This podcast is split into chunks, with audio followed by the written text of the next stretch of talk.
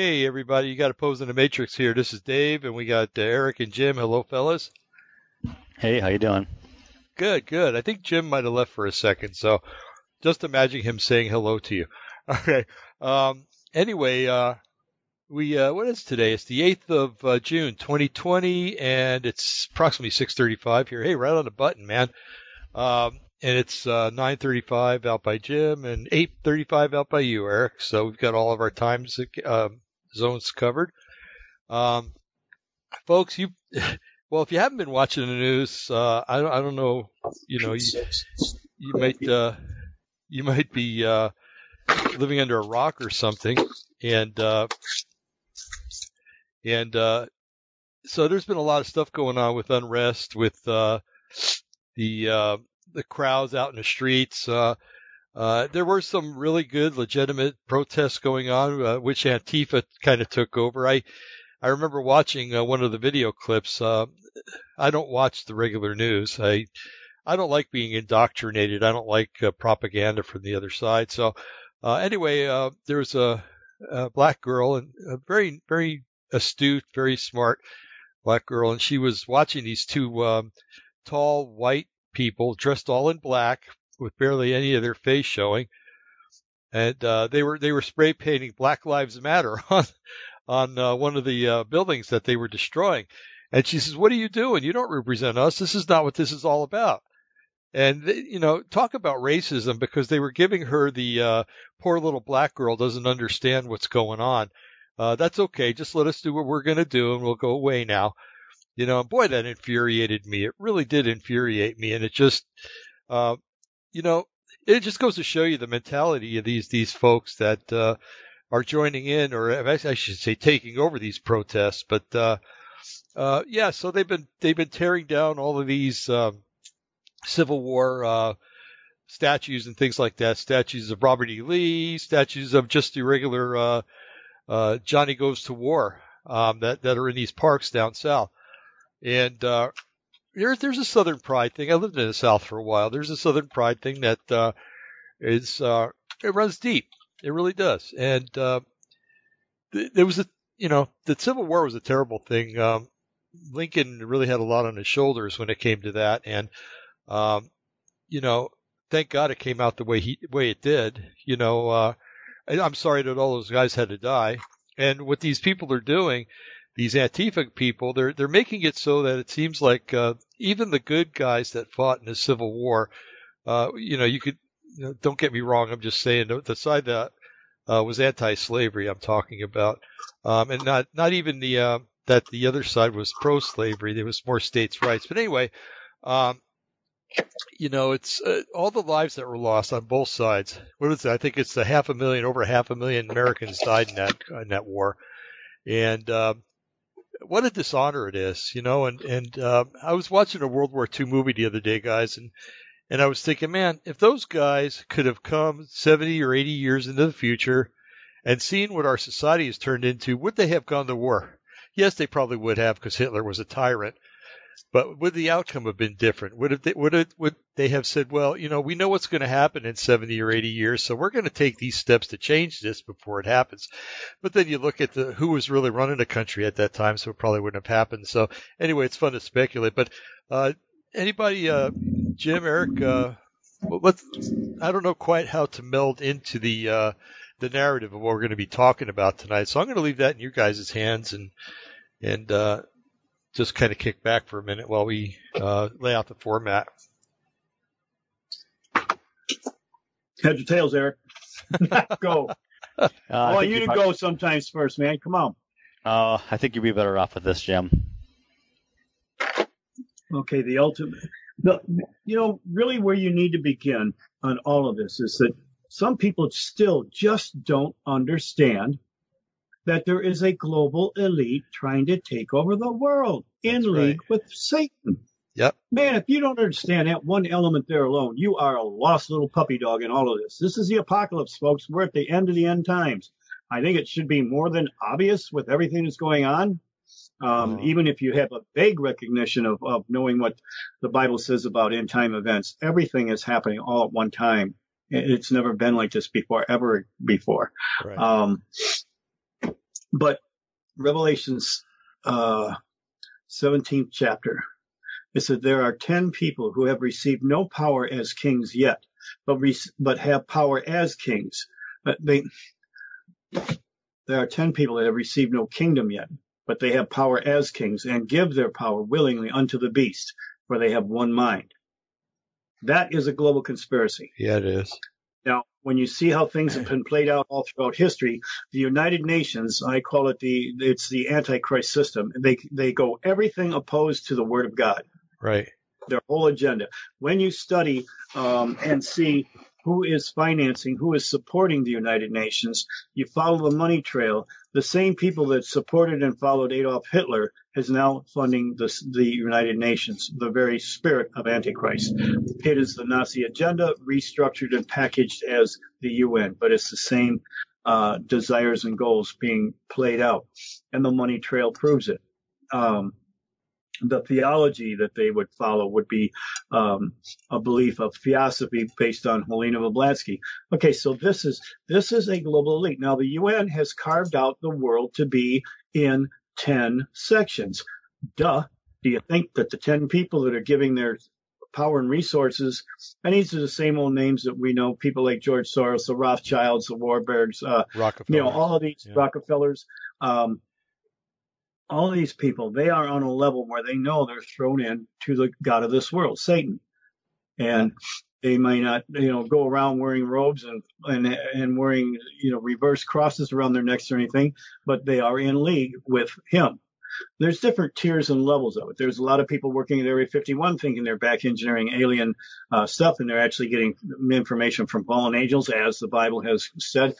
So, I mean, this stuff has permeated down through society. But, I mean, there is another world that exists that most people are totally oblivious to, and it's one that the elite have been in control of in every facet of society all throughout history.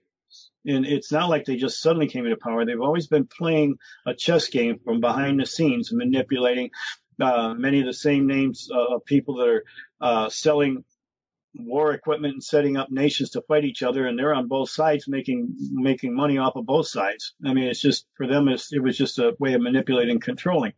The Georgia Guidestones, 20, the Agenda 21, written in 10 different languages, 10 different commandments of telling us ahead of time what they're going to do, how they're going to do it, why they're doing it. Right. It's there for you. You just go down there to Georgia on a 33.3 degree line parallel line and, and read it, and it's there.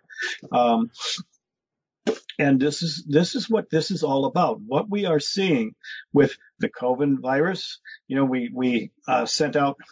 You know, we got a hold of that video that um, Bill Gates was presenting in 1998, I think it was, Yeah. um, to the uh, Department of Defense uh, about the COVID-19 virus would be used to dismantle Christianity in the United States, and they would do it on a genetic level. They were showing brain scans, showing uh, people of, of faith and what area of the brain seems to be operating in that, and they they established a definite genetic pattern there. So they're going to fight this on a DNA level. So isn't it a coincidence that he comes up with uh, the COVID-19 that can restructure DNA? He's got this uh, brain food thing that he sells. Uh, Bill, even Bill O'Reilly's, you know, saying praises about how wonderful this was. I took it instantly, and my mind was clear. And um, it's supposed to increase your IQ, double your IQ, or whatever. And and he's selling it, but he says that it is it's doing this on it's restructuring your brain brain on a genetically DNA altered way. It's kind of like utilizing nanobot technology in a pill. So the vaccine he has is the same thing. It's using nanobot technology to reconstruct and manipulate your DNA. I don't know about you, but I don't want him messing with my DNA. No, Um, I don't want anybody mess. I don't want anybody messing with my DNA. When Trump had made a statement about um, the coronavirus, and you know they're going to come out with a with a um, uh, a vaccine, and then he comes right out and says, "But most of the people that follow me are not going to take it, and you don't have to take it because." Um, it's going to be your choice whether you want it or not. He was making a bold statement right then and there, and the press still tried to twist it around like he's just being an ignorant stooge, doesn't understand the seriousness of all this, uh-huh. and he's uh-huh. not paying attention to science. No, he's a he's paying attention to reality, the other parallel world reality that most of us are not aware of. This stuff has gotten so crazy lately that even the lies on on network news is so insane. I just I don't believe it. They lie and they know that they can't cover their lies. Right. They can't back out of it. So now all what CBS, NBC, ABC, all the major news networks how, now have their own fact finding checks. so the fact finding checks are checking and get, finding experts to verify the lies that they just gave by lying a further lie. Right. Making it so that most people are going to go, oh, see, okay, yeah, that's right. Um, Peter, if you're out there, you, uh, I guess you've been listening to us pretty much live most of the time in Sweden. Um, we didn't even know we were reaching people out in Sweden, but we were. Um, they were on the news the other day. No, this was this morning. Yes, that's when I, I walked away from it. I said, that's an, I can't watch any of this garbage anymore. It's like sticking my head in a toilet and, and, you know, eating from it or something. And it's just disgusting. Just the filth, the lies and the filth that came out of it. They were saying that, um, this doctor came forward from Sweden and he didn't call himself a, um, uh, what, uh, someone who's, no, I didn't even know. Well, like an immunologist or something, or no, no, he, uh, a whistleblower. That's what oh, I'm trying okay. to think but he uh-huh. was kind of being the role of a whistleblower that I'm I can't cover this up anymore. You know, in Sweden they do have a second wave. They're dying by the thousands all over the place here in Sweden, and it's because they ignored they didn't wear a mask, they didn't obey anything, you know, six foot distance or anything. They just continue life as regular. Well, now it's come back to to take their toll on them, and people are dying all over in Sweden. Nobody's dying in Sweden. I just talked to Peter two days ago, and everybody's fine. They're fine. Uh, right. They're fine physically anyway. He was telling me spiritually they're just really super lost and all wrapped up in technology as their God. And I said, yeah, it kind of sounds like America. Uh, science and anybody that says they're scientists, they are, that's the un, the unchallenged uh, religion anymore. If you're if you're obeying science, you're safe. So all the news has to say is science says, and everybody goes, wow, okay, we got to listen to them. That's uh-huh. uh, outrageous. Just ridiculous. So this is where we're at. You know, we're we're seeing the attempts of a global elite whose numbers are up, and uh, we we got to go back to another thing, and that is um, God's plan in Amos three seven. I quote this every time, and I wanted I do that on purpose because someday somebody's actually going to look it up and look. Oh, oh wow, okay. Amos 3 7 says that he, God will not allow anything to happen until he tells his plan to the prophets. And the prophets in turn let us know what God's plan is. Right. And that's the other big problem. First, we don't understand there's a global elite that are trying to take over everything. The other thing that we don't understand is God has a plan. He's revealed it to us. It's up to us to find out what that plan is so that we can have peace through all of this. God wants us to have peace. We don't, you know, on, on my mask, when I get my little special mask from China, I'm going to, I'm going to put on there, um, um, my vaccine is Jesus Christ, my Lord and Savior. It's all I need. It's all you need. Uh-huh. I'll put that on there. No, okay, I'll wear my mask everywhere all the time.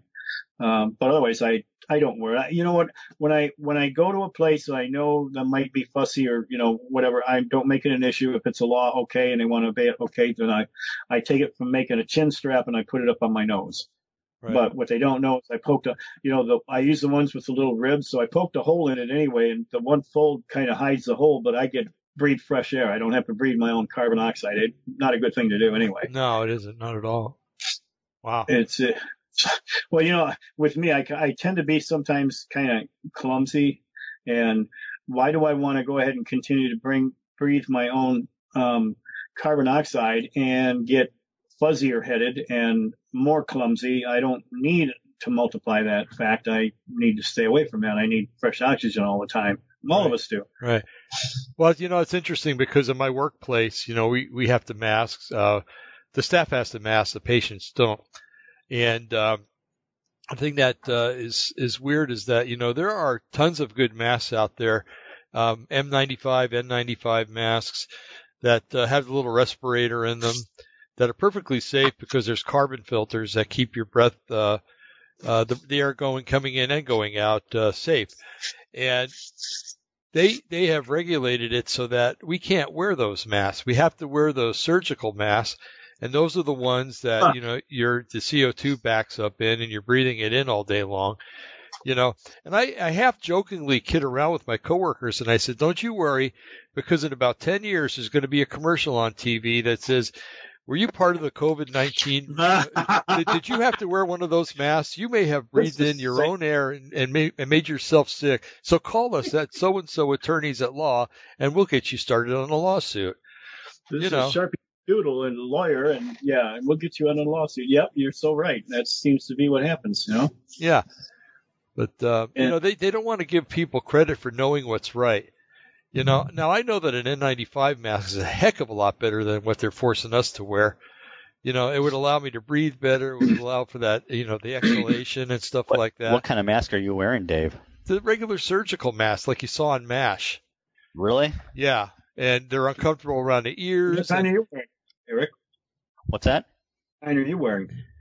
Well, uh, he works. I'm not wearing. I'm not wearing one. I I Oh, live in a don't- state of, of freedom. Yeah. Wow, right? really? Oh, I Yeah, didn't know. That. You get you get the choice of whether you want to wear it or not, and you are Uh-huh. not denied access into a business because of it. So Yeah.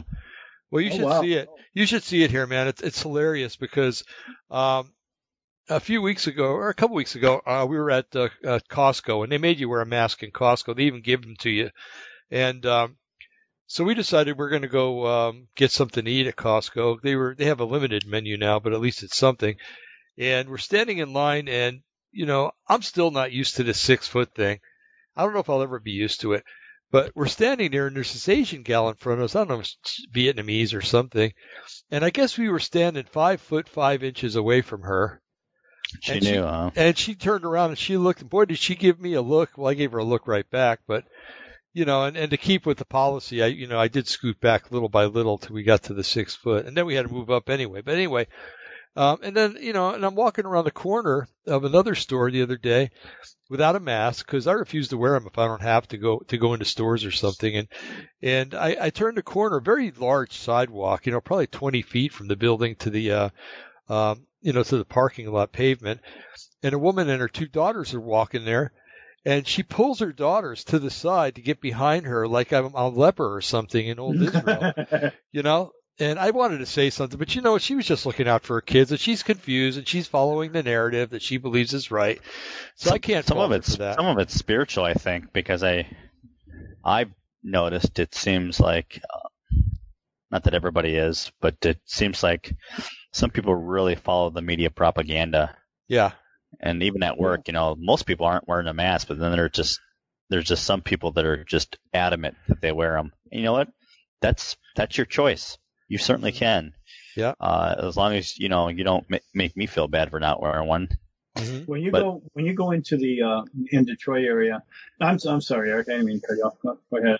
Well, I just what my thought I was going to finish was is um I you know I think more and more people are realizing this thing is kind of a scam. yeah, I you know I. I don't you know initially I thought oh this is this is bad but um I do think like I I mentioned on one of the other shows that the difference seems to be the implementation of 5G technology in yeah, the areas that are that were heaviest hit uh huh, but you get outside of that, then this virus doesn't seem to have the effect uh, that it did, like in Wuhan, where they have widespread 5G implementation. Um, hmm you know, and everybody's 5G is obviously the replacement for 4G data technology, but um, and we can go into you know as to why that makes a difference. But it seemed that affected Wuhan, and it also affected Italy as well because they had 5G technology implemented as well. Yeah, they also have a large, larger, older population, so they were seem to be more affected. But here in the United States, we don't have widespread 5G implementation yet, so I think Well, you, it's you don't there, but we do on the East Coast and a little bit a little bit on the West Coast, but mostly it's all concentrated on the East Coast. yeah, but that's So actually all- where you saw the majority of the cases, though. yep, You saw the that's what I'm majority of them in New York and that's, That's where they, they have some 5G there, and I know that um, North Have you used Jersey, certain cities on the West Coast. Yep. So because of the Great Lakes being connected, we're just as much as like on the East Coast. So we have Yeah. just as much um, um, Wi-Fi in our area. And you know, to compare this to the idea that uh, just as in the days of Noah, so shall the coming of the Son of Man be. There was massive pollution back in those days. But what we're finding out now, remember when we had, um, I think it was when we had Ralph Epperson on, or no, Jonathan Gray. I forget who it was we had on a program. Maybe it was Jonathan Gray. Um, they were stating that um, that the pyramids on top were rebuilt after the flood, but everything that was down below was before the flood, and so they were just re reposting on these intersecting grid lines of electromagnetic grid lines around the, that surrounds the Earth. They were putting these things back up. So what it was showing that they remembered these certain locations. Well, what we're finding out now is underneath all the pyramids, underneath all of the areas where these grid lines were, underneath the pyramids, there's pools and lakes or streams of mercury. The mercury is used as a receiver, and the pyramids were used as a global Wi-Fi system. Huh. The same darn blasted thing that existed back then is here now. The whole world, God says, was polluted. Well, it wasn't polluted in the way that we're thinking of industrial pollution. It was polluted with this same kind of infestation. So, just as in the days of Noah, so shall the coming of the Son of Man be. We're, we're just faced with the same kinds of situations, technologies that existed then that were doing damage then that are doing damage now. Maybe enhancing it more on a genetic basis. You know, uh, who knows how they're tampering and creating a further Frankenstein effect on a lot of this stuff. But, um, you know, it's, it's there. It's designed to eliminate, according to Agenda 21, six and a half billion people have to be eliminated so that they are going to be happy with a 500 million population that they can manage and control and mainly just use this as uh, grunts to Right. their global empire. Um, Well, you know, So- um, a couple of weeks ago, um, I might, yeah, I think it was a couple of weeks ago. I did kind of a solo show. I was up one, late one night, and it was about um, the 5G and stuff like that. And um, and I just totally forgot what I was going to talk about. Um, but um, it's uh, I hate when this happens, folks. You know, Jim and I are, are kind of getting up there in years, and every once in a while this this kind of happens. But um, uh, I'll just I'll just defer until a later time when I can remember it and write this it is just down. happening. This is happening to a lot of people everywhere. Some of us are more sensitive to some of this stuff that's being shot through the airwaves than others. But uh, I say that it isn't just me getting old. I've seen 20 year olds struggling with the same kind of thing. I mean, this is stuff that you got Monsanto, you got your uh, um, chem sprays. Everything is working against us to to destroy our short term memory. Um, many of these dif- different things are affecting that. So Oh, oh, you oh. know, it's not just old age. Yeah, it was the injection thing. It was um, Bill Gates. Uh, now I, I cannot make the connection, and I beg the people that listen to that show to, if anybody could make the connection to get to me. But um, and and I know that we've gone round and round, or you know, talked about this. Um, about whether the uh, 1917 flu was actually a virus or if it was a um, meningi- meningi- uh, meningococcal, excuse me, um, infection. And you know, I guess that debate will go on because we can't go back in time and actually get a copy of the uh, what was infecting everybody. But anyway, um, so um, that being the case, you know, Bill, the guy that was doing the injections back then in Fort Riley, Kansas, before the soldiers were going over to uh, to you know to fight in World War One, um, was uh, Frederick L. Gates. And um, I find that kind of interesting, and uh, I cannot find a connection between him and Bill Gates, whether there's a genetic line or anything like that. But I find it also really funny that somebody a hundred years ago was injecting people that could have been the precursor to the the Spanish, what they call the Spanish flu. Um, and now we have a, a, a modern Gates that is um, proposing a, an um, inoculation so to speak, or an immunization that is supposed to that's going to supposed to get rid of this uh, this virus. And um, it, it's just weird that you know this is how he's probably going to do it. I mean, he was talking in that video we were looking at.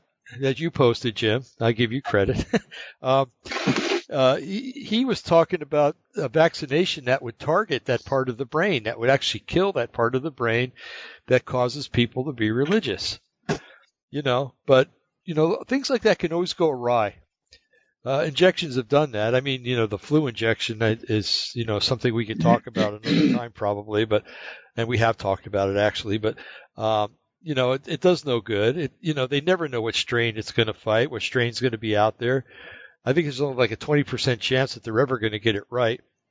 And, um, and then all the crap that, or excuse me, the garbage that's in it, you know, the mercury and the fetal cells and everything else that's in it. Why you got to put fetal cells in a vaccination? You know, why you got to do that unless it's to manipulate our DNA in one way or another, you know? Um, but, you know, this, this snake, uh, Gates is, um, he's planning on getting rid of us because that's what he thinks is the problem. Like you said, there's too many people living on Earth, you know, and we got to get rid of them, like Georgia Guidestone says. And that that's going to include killing about seven billion people. You know, now we see in Revelation that that happens. It's always because of a star falling into the sea or or something like that. But that, you know, who's to say that's not a metaphor for, you know, some kind of um, device that mankind makes that wipes out, you know, a third of third, a third of the population of the Earth, because that's what it says.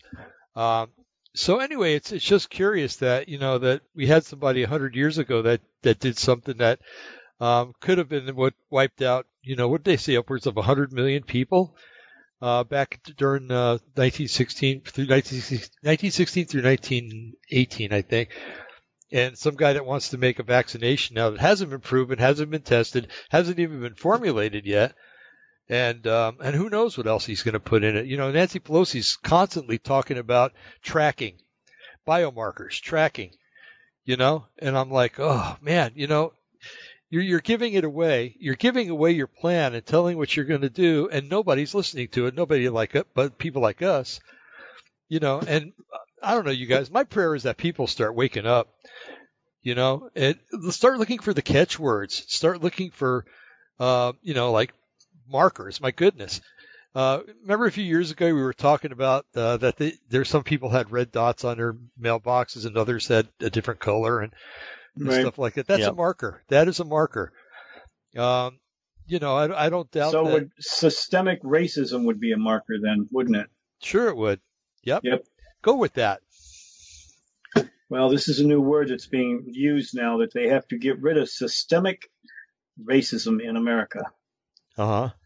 Okay, so you look up. It's basically a medical term. It's meaning that you know, like um, it's the entire some, body. Some kind of an infection that gets into your blood system, and then it and it, it, it affects your entire body. Right. So it's uh, systemic. Yeah. Systemic. It's system wide, so, basically, is what it is. So it's something you know that lurks. It's in the shadows. It's in the background, but it's always there, and it's you know affecting uh, you know an entire people, a nation, or or whatever. So. Mm-hmm. Um, this is a new accusations against, I guess, pretty much white America, but let's just say America in general. It's it's it's indirectly pointing at at, at whites, but um, they're not.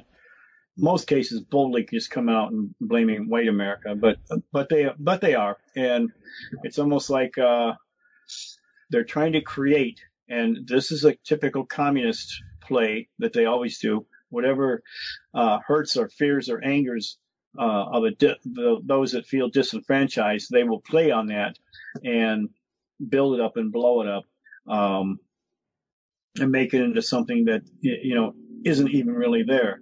In our case, in America, um, there were several different things that happened that, that changed. One of them, you know, a Republican minister uh, by the name of uh, Martin Luther King started peacefully protesting for civil rights, which, um, you know, everything he said and did, it was, it was nonviolent, it was correct, uh-huh. and it was about time, you know, something peacefully was spoken up. At the same time, you had the other guy uh, wearing the big X, Malcolm X, burn, baby, burn, and you know, and just coming right out saying, you know, we need to kill all whites. Um, but he was never went down in history too much as being a racist. People still wore his X caps. You know, I see him in the hood all the time. You know, and people wear their X, and so the the Southerners used to say, okay, um, if you wear your X, I'll wear my X, and they wear the stars and bars.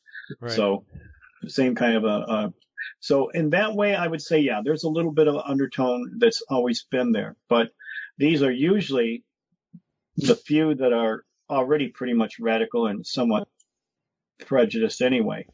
Um, it's never been a majority. And, well, I should say it's never been a majority since the time the New World Order really blew it. They didn't realize how much they blew it. And that's when they, uh, in the Vietnam War. Now, I, I was, uh, I was in the army in 69 and 70.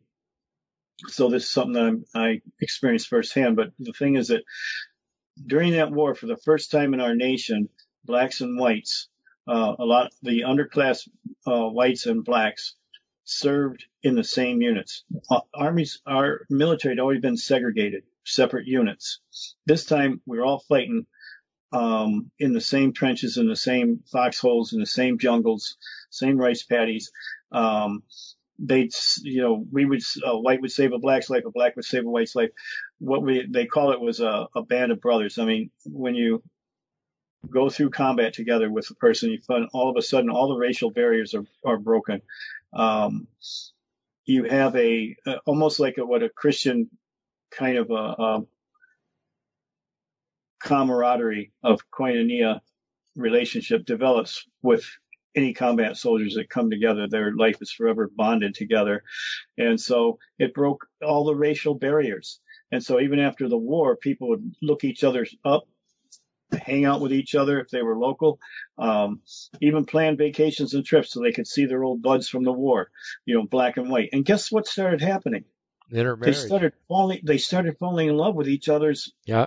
families because they loved them, and so they loved the rest of their family. And after decades and decades, I don't know one white family. I, I really don't. And, and I can only speak for Michigan, that's local here, but I don't know of one white family that doesn't have a black in their family. And guess what? They're not. They're accepted or rejected based on their character, not on their color. Right. And that's the way it should be. And you know, so in my family, got one guy's a jerk, but you know what? I don't care what color he is. He's a jerk. I got Right. another one. This guy's this guy's a gem, man. He's he honors and loves his his uh, uh my relative, the the white gal.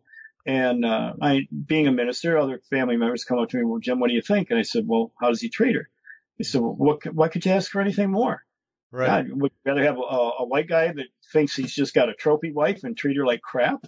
This guy treats her like gold, man. No, I, you know, this is cool. It's great.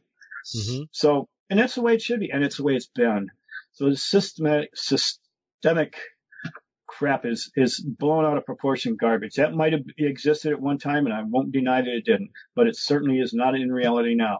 Until uh, we had eight years of Obama, Right. he tried to undo everything that was ever done as far as race relations. hmm Fortunately, here in Detroit, I think for a lot of different reasons.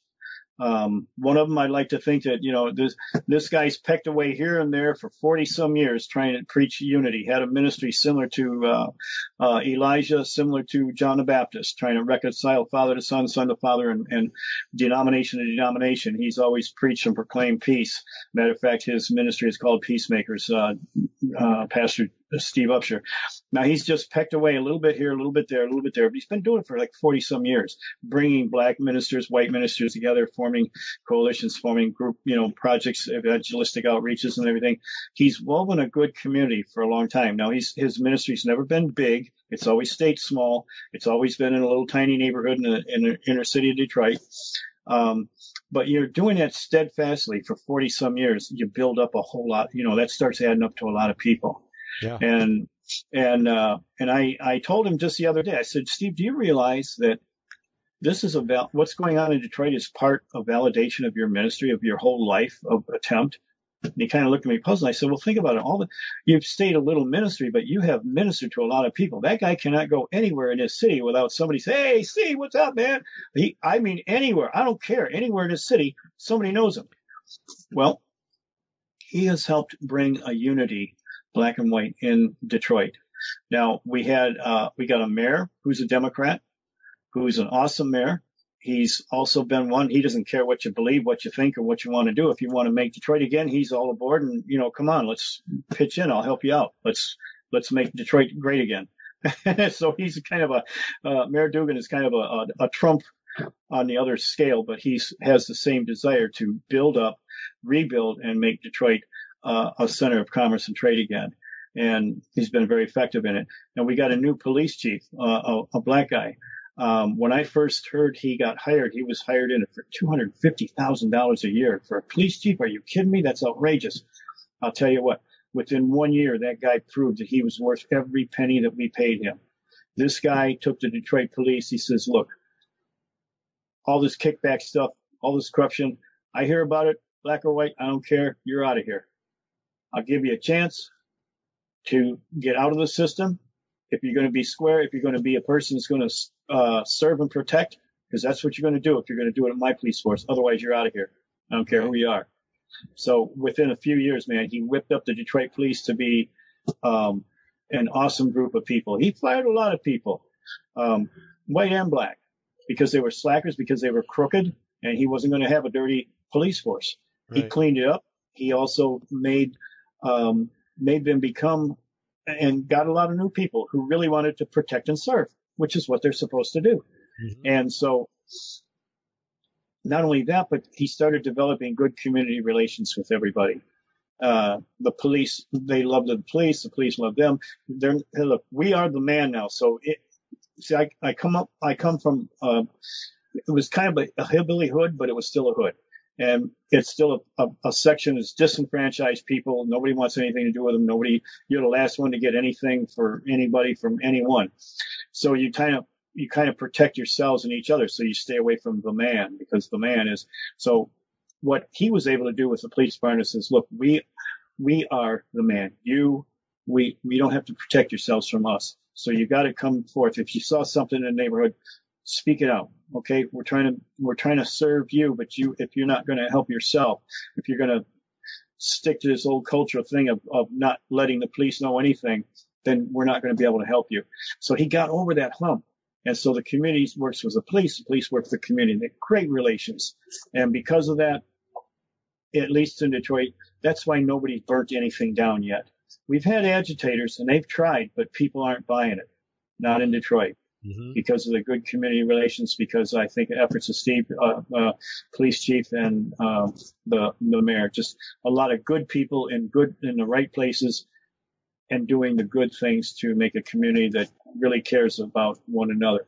So yeah. I think that's why, you know, we haven't had the burning looting, but man, look at everywhere else. It's just, and it's, when is enough enough? I mean, when they were originally protesting, okay, the one cop um, he was only going to get um, third degree murder, which I guess that really pans out to a misdemeanor. Yeah. You know, he could just got a slap on the wrist. Uh, I'm sorry. No. If, if that was even real, it was an atrocity and right. it needs to be accountable. And so they upped it to second degree murder with possible charges of first degree murder if it could be proven. Mm-hmm. Well, you know what? Hey, you, you, you protested, you got it. So why are you still doing this? Right.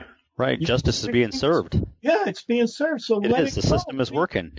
Because there's a bigger picture to it. This has all been planned. My right. God, did you know that the guy that they filmed in the that was standing on the guy's neck was a professional actor? Yeah. Yeah. Te- taxi cab confessions. Yeah. Yeah. he was a professional actor. Crisis actor is what we call pe- it. Some of the people that were witnesses were witnesses at Sandy Hook. They were witnesses at the um, uh, Boston Marathon bombing. Mm-hmm. You don't oh, say. Man, this is no, this is Sandy Hook all over again, man. Some of the badges, uh, some of the pictures that were taken, right, don't even add up. The price of gasoline on one picture is from two years ago. I mean, not even anything that was anywhere near what it is now. One of the badges, now they were supposed to all be from the same precinct, yet in one photograph, the badges um, on there indicate that they're from different ones. The license plates on the cop cars are different from photo to photo. They right. were using a composite of all kinds of stuff to make this. When he when he was originally picked up by the cops, there was a van and there was people coming out of the van acting more like a military and grabbed him and, and pulled him away. It Mhm. was not a police vehicle. Um, Well, Not not to mention also that the guy that they showed the mugshot of looks not nearly anything like the guy that was in the picture with his That was in the picture. That is Right. true. I noticed that as well. yeah. Oh, there's just so many. There's there's uh, one thing. It, it says 20 questions that need to be uh, answered, and it was 20. These were the 20 questions. So if anybody's listening, you want uh, the links, we we can send them to you. You know, guys, I gotta tell you, I got I had a Microsoft update three days ago. And when it started, you know, you get used to them, you know what they, you know, how the procedure is. This one had a different screen, it had different questions, it had different things. I'm going, what in the heck is going on here? I said, oh my God, I hope, please, I still, I hope I still got a computer when I'm done. And everything looked okay. Now my computer, the one, the one file that I sent you guys with Bill Gates at the, um, at the DOD uh, meeting, Right. It was gone. And so were two others hmm out of my computer. They were Yep. gone. I couldn't find them anywhere. That doesn't surprise Uh, me. then today I went and I wanted to look up um, the claims of some of these claims that, that the whole thing with um, uh, what's his name George Foster was fake, and I'm wanting to look at it. And as soon as I went to look at it, my screen went blue. It said. Um, your PC has reached a conflict and we have to repair this.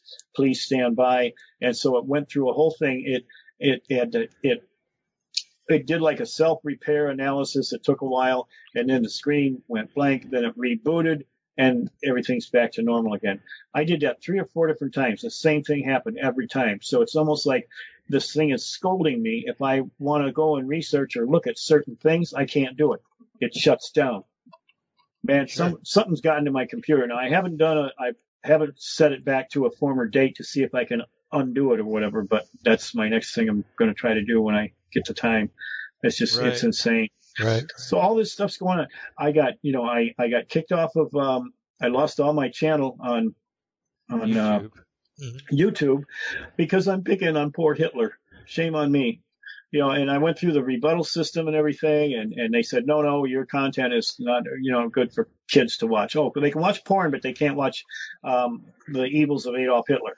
Right. Um, you know, the the fact that he did die, he didn't get, you know, sneak away to the uh, to uh, Argentina. He died according to the scriptures, and I here's all the scriptures to prove it. He was going to be the firstborn of his kind, using all the Frankenstein stuff they were developing, and um, he was going to be the firstborn of his kind, the firstborn of his, you know, like a mockery of the same, but opposite of what Christ did.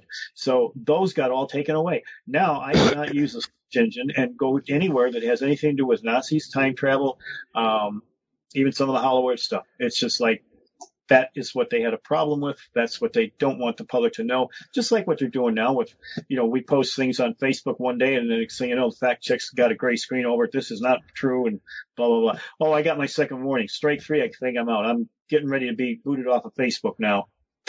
so I heard there's this MeWe thing. I'm going to go over to it. So I mean, they're shutting us down everywhere. What happened? You got kicked out of uh, off of um, Twitter. Yeah, I got Twitter, kicked off of Twitter. And Eric, how how are you doing, man? You still around? Okay? No, you lost one. You lost your YouTube. yeah, YouTube. my my YouTube is done. Um, That's because it had my videos on there, huh? Yeah, I had I had videos. So yours first, it was uh, they would uh, either cut out um, certain. Well, actually, they turned down the sound in certain Yep. parts of the videos, and then they would actually cut out audio completely, and then they just started banning every video until it completely got knocked off. So, um, so yeah, I actually don't even, you know, believe it or not, I don't even. I, I do have Twitter, but I don't leverage it very hard. Uh, I probably should maybe. Um, but Well, it's a good I- I- format to learn things on. You know. yeah, I mean, I, I do read it from the for the sake of learning things like praying medic and stuff like that. Um, Yeah. but I don't post a lot of stuff on Twitter. Mm-hmm. Now I do still use Facebook, and actually I've been relay relaying a lot of Q QAnon stuff um, through that, and I haven't got anything from Facebook yet. But Oh, your We'll time see. will come. Yeah, my, Uh, my I'm- I'm sure it will be. I'm a turkey at Thanksgiving, dude. I'm I'm ready to I go. know. I know. Well, And you're I, didn't, you're I didn't you're a big help target. Last, in the You're a last big posting, target. I did I didn't help out much either. Just so what I did was I they uh, they said, well, let me fact check your fact checker, uh, and I I put the article on there that uh, uh, Zuckerberg had hired a Muslim Brotherhood um, woman to be the lead of of the independent fact fact checking. Oh, speaking of that, speaking of that, um, so this whole Minneapolis thing, you know, they want to defund and actually disband now. Oh, Uh, the council actually voted unanimously to disband the police, which is total insanity.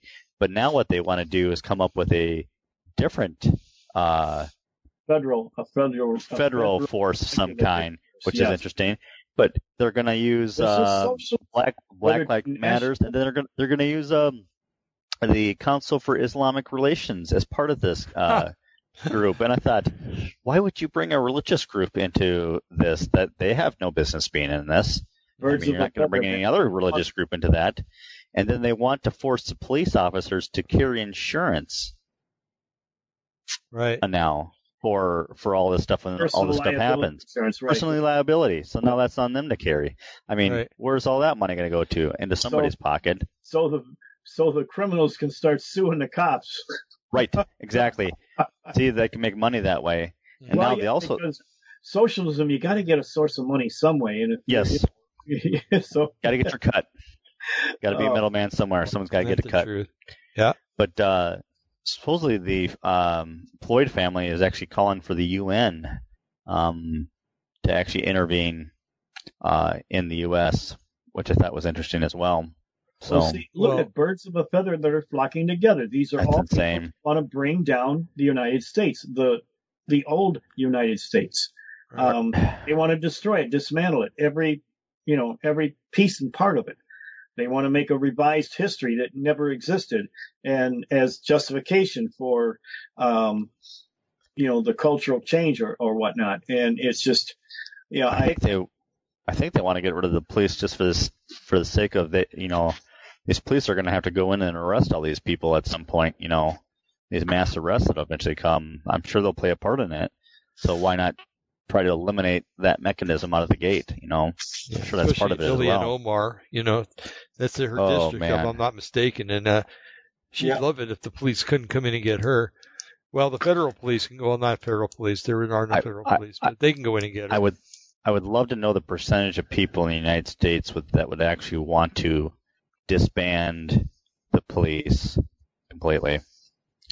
no, I don't think. well, that's a they good wouldn't want to do it in Detroit because we love our police in Detroit. Uh, Well, I just, I, you know, it, d- does the majority actually think this way? I, I, I have a hard time I don't believing think that. so. No, Eric, I don't it's think so. Impossible. It can't. they're- It, it's just spinning it insane. and it. They're Well, it They were. it. Someone had asked the the council, uh, the city council in Minneapolis, well, if you disband the police, what am I supposed to do if someone breaks into my house? And their response, you just need to check your privilege. That was their response to the person Check getting your robbed. privilege. What does that mean? It, it's it's complete insanity. They're, they have they have literally lost their minds. Huh. You know, I was mean, uh, You talk a complete reprobate mindset. Wow. It's insane. I was 17 year old uh, when the Detroit riots broke out, and uh, you know, I can't help it. I kind of feel like a Jew just before two days before Kristallnacht in Germany in 1938. Yeah, really. Um, it's the same. It's the same kind of thing. Um, there were agitators. You know, people don't reach a mob mentality unless they're frenzied into it, until they're emotionally, you know, um, coached into it or, or, you know, led into it. And, uh, there were, there were, uh, communists. I mean, they, they were black, but they were, they were communist agitators that were trying to rile everybody up and get them going to riot. And the next thing you know, after they're rioting, then they start looting their own stores in their own neighborhoods. That just was insane. But there was a long buildup. This didn't just happen overnight. This was there was a progression of protests that became more violent, more volatile, um, and it built up to this. And it was like you know, this wasn't anything connected with Martin Luther King, not and not at all. But there were other pro- protests in the civil rights movement that were not. They were violent, and the violence continued and continued. And it built up until the next thing you know, cities are on fire: New York, Chicago, um, yeah, Los Malcolm Angeles. X and Hu- Huey Newton. Yeah. and- yeah. Yep, yep. But um, the Black Panthers, yeah. And so, you know, I mean, those were, you know, pretty traumatic times, but I see the patterns already starting again. You know, it's like, okay, you, you were protesting for certain issues. Those issues have been met. Why are you still protesting? Because of a big story, because of systemic racism. No, it doesn't exist. It's easily Mhm. provable. Just like a lot of other things in our history are easily provable. If, oh man, I don't know, what time is it? Yeah, I guess we should start getting into this part anymore got an hour History and is- 10 minutes. Yeah. history is being revised to the point where I saw a commercial a few days ago, and it was an anti-Trump commercial, and um, they were in this commercial. They started out. It, it was pretty much asking questions as to why um, the Confederacy and the Southern states still had the stars, the stars and bars. They were trying to make it look like uh, and compare it to the Nazi flag, that it was a sign of hate. It was a sign of um, slavery, of uh, contempt to the way the black person perceived it. And um, why is so? Why is it still being flown today? And then they show a Trump rally with the Confederate flags flying around. That's what it's all about. It's to make sure that he doesn't get reelected next year. They are terrified of it. They Right. see they're losing their grip. The COVID uh, thing didn't work. Now they're playing the race card, and now they're trying to revise history. And uh, there's some common sense things that that don't make sense. I guess the scriptures say that by uh, you'll know them by your their fruit. Well, you'll know a situation by the fruit. What what produced and what happened out of it. Um, we're told all throughout history, and I mean, I sat there and cried when I watched the movie Roots in the 70s. Um, and this was, you know, right about the time when the Vietnam War was winding down, where, where this camaraderie had already taken place, and so many of us experienced that, and you get a feeling for what people went through. But that was actually a revisioned history that did not, did not happen. Right. Can you hear me? Oh, I bet you I'm going to be called a racist after this one. I'm not. I'm a realist. I understand the Bible tells me that I can understand things by their fruit. You're going to tell me that, okay, first off, the Ivory Coast, and it's funny, the Issachar, I believe, are the Ivory Coast um, people that live along the Ivory Coast. And there's a prophecy about Issachar stooping down, but then he becomes a, a, a workhorse or a servant. Uh, but uh, for ultimately, peop- for, people that don't know, tell them who Issachar was. Issachar is one of the 12 tribes of Israel. Right. And Moses and um, Jacob both had prophesied over uh, the 12 tribes separately, but combined, when you look at both prophecies, it kind of tells their temperament or who they're inclined to be as a tribe, and then also what their future is going to be in the last days. And so with Issachar, it suggests that they would be used as a workhorse, but they would be uh, brought to, to uh, freedom in the end. That's got to be the slaves of the Ivory Coast. But anyways, um, when and how they were taken as slaves was usually they had wars amongst themselves along the Ivory Coast, and they would sell. You know, the victor got to keep everybody as slaves, and slavery was slavery was something that was known in the time of Jesus. Jesus didn't tell slaves to go and protest and rebel against the Romans and set yourself free. The the um, what were they called? The zealots um, did that, and one of them started chanting "Crucify him" to to get their eyes off of him because he was going to be put to death, and get it on uh, Jesus. So Jesus never said to go and do that. He said to the to the slaves to be honorable servants, and that in time they would grow up to glorify uh, me, the Lord. And so slavery is an issue that Jesus addressed, and and it, it, let's say it inherently it's it's wrong for any human being to own another human being. That that's just inherently wrong. I think I think all of us that we have any sense of some kind of morality, we got to know that that's just wrong. and it should have never been. Right. Yet it's been plagued part of the sin nature of man all throughout history. So in America, though, okay, they were sold into slavery by their own people, and then the slave traders bring them over to our shores in America. Chains, whips, you know, they got to beat them into submission because they're under duress. They're being brought over, you know, not willingly or anything. But then once they got permanently established somewhere, of all places, all these slaves are going to the Bible Belt. Why is it called the Bible Belt? Because most of the people were um, apparently Christians to one level or another.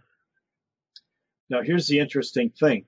Did all of these owners of slaves whip and beat them? I don't think so. No. That's what history portrays, though. And Well, you know who started? You know who started that rumor? After the Civil War, after the Emancipation Proclamation, and after it looked like uh, the separation of states and everything, it looked like there was going to be war, and then there became war. You've got to demonize your enemy in order to get your people to fight them. Mhm. So you know what the, the northern troops did? They they took out you know ev most people that are pet owners. Almost everybody loves and adores their pets and spoils them and dresses them up. And uh, Dave, I know you can relate to that with your little fur puppies. And Right. uh, right. so, but every now and then you get some idiot that sits there and tortures the t- stupid pets and is mean to them. That's not, fortunately, common. Although it seems to be more prevailing today than ever before, but Right. I mean, it's something that is not common. Well, they are doing what the agitators today, the communist agitators are doing. They had to demonize their enemies, so they're pointing out a few cases, going, "Oh, look what look what they're doing to the slaves down there in the South. They're they're beating and whipping them and, and abusing them." Now, just plain darn common sense is that if you've got um, uh, a mule that's treading out and plowing your field, you're not going to beat it. You're going to you're going to maintain it properly, make sure that it's fed, that it's, it's strong, that it's a, a good piece of equipment. Now, I hate. Now, I- again, I'm saying, Well, you can even say that about employees, Jim. You Well, know, that's if you what I'm care saying. about them, you take care of them. You know. yeah. And so Yeah. that's what I'm saying. So just even on a business level, you're going to take care. You you want to produce and manufacture and grow. Well, you have to take care of your labor force to keep. You don't even necessarily. You know, I'm not even saying that they're going to be happy. You but you you maintain them as you would maintain a piece of machinery. That's terrible. I think it's very condescending. Even the attitude that they had was very condescending. But you know, here's here's people that by their own choice, they rather enjoyed uh, harmony of balance in nature, whatever. By their own choice, they didn't progress into technology or anything because they didn't want it. They had a culture that enjoyed pretty weird voodoo and stuff like that. But I mean, they they had a culture that wanted to be simple and stayed simple. But we looked at it as well. Maybe they're not smart enough to know how to be anything other than, you know, s- still living in dirt floors and mud huts and chucking spears. So we had this condescending attitude towards them. But in the Bible Belt, I I have my ex-wife. Her family was rich. They lived in Kentucky. They had a mansion. They had fields. They they raised um, horses and sipped on mint juleps and wore their white uh, suits and had their little um, straw hats on. Um, I read a letter from 1863, I think it was, and it was from her great great grandmother. And the letter was saying, why are those Yankees lying and saying that we're beating our, I'll say the N word because I don't even want to say it. It's kind of like the F word. You just don't want to say it because it's just something you just don't want to say. So I won't say it. Right. So, so he referred to, you know, he says, wait, we love our ends. We wouldn't Yeah. hurt them. My God, when we, when we lead them to Jesus and they've got the gospel, they are the happiest. They're like our own little babies. We love our babies. We, we are so happy they're, but because they're happy and they're, they're, um, they're happy. They work and they're just full of joy. And some of them really have talents. Well, we bring them in the house and they're like part of the family. We love them. Why would we want to beat them? And when I looked at that, I go, my God, this is How can you explain? Now that has to be true. This isn't blown up. I'm not trying to reconstruct history. I'm trying to show what real history is. How come part of black culture from the South has embraced Christianity? I mean, they've got gospel songs. Um, I've got them in my Three Frog series. Uh, you know, some of the old songs that they sang that the slaves sang, but they were Christian songs, giving glory to God. Right. And they're slaves. Now, if they were beating them, the last thing you're going to do on this planet is embrace their religion. Right. As a matter of fact, you're going to hate their religion because it's a religion of hate that has made you, you know, beaten and abused or whatever. No, they embraced it because, and you know, at the end of the war, you know, a lot of slaves stayed working with the the slave owners, even though now they were actually going to get paid for it. Right. They didn't want to leave their family; they wanted to stay with them. Hmm You don't hear that part too much, but but so the, but the the thing is common sense. The culture that they embraced of Christianity was because their owners treated them very I mean they owned them. That's wrong.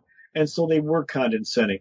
Yeah, thinking they're little babies. Some of them wanted to strive to get independence and free. That's why during the Civil War, a lot of blacks left the the um, uh, mansions and places for freedom, so they could be an equal. I, I know if I was a slave, I'd do the same thing. If somebody's going to offer me, you know, uh, freedom, okay, I'll join you. Hey, mom, dad, um, family, I love you, but you know what? I, I'm I'm going to leave. I'm going to leave. I kiss you on the cheek. Goodbye. Um, I'll make it up to you. I, I'm sorry I'm leaving, but I want to be equal. I want to be free. And regret, some of them just didn't do that, but a lot of them did that, and, and it was a mutual respected thing, and they left and fought against them, but they wanted to be free. I would have done the same thing. I think anyone would have. Um, freedom is just something we all desire and aspire to have, and we all should have. And so the very fact that, that the black culture had embraced Christianity proves they were not abused. They were treated well.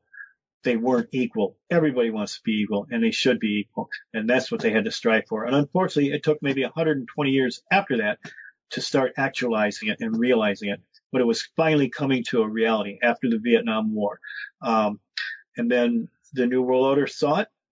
They had to use every tactic to divide it up. There's when Obama came on the scene. And now we've got agitators, just like before, doing the same things again. What the North did to the South, now the things kind of reversed. Um,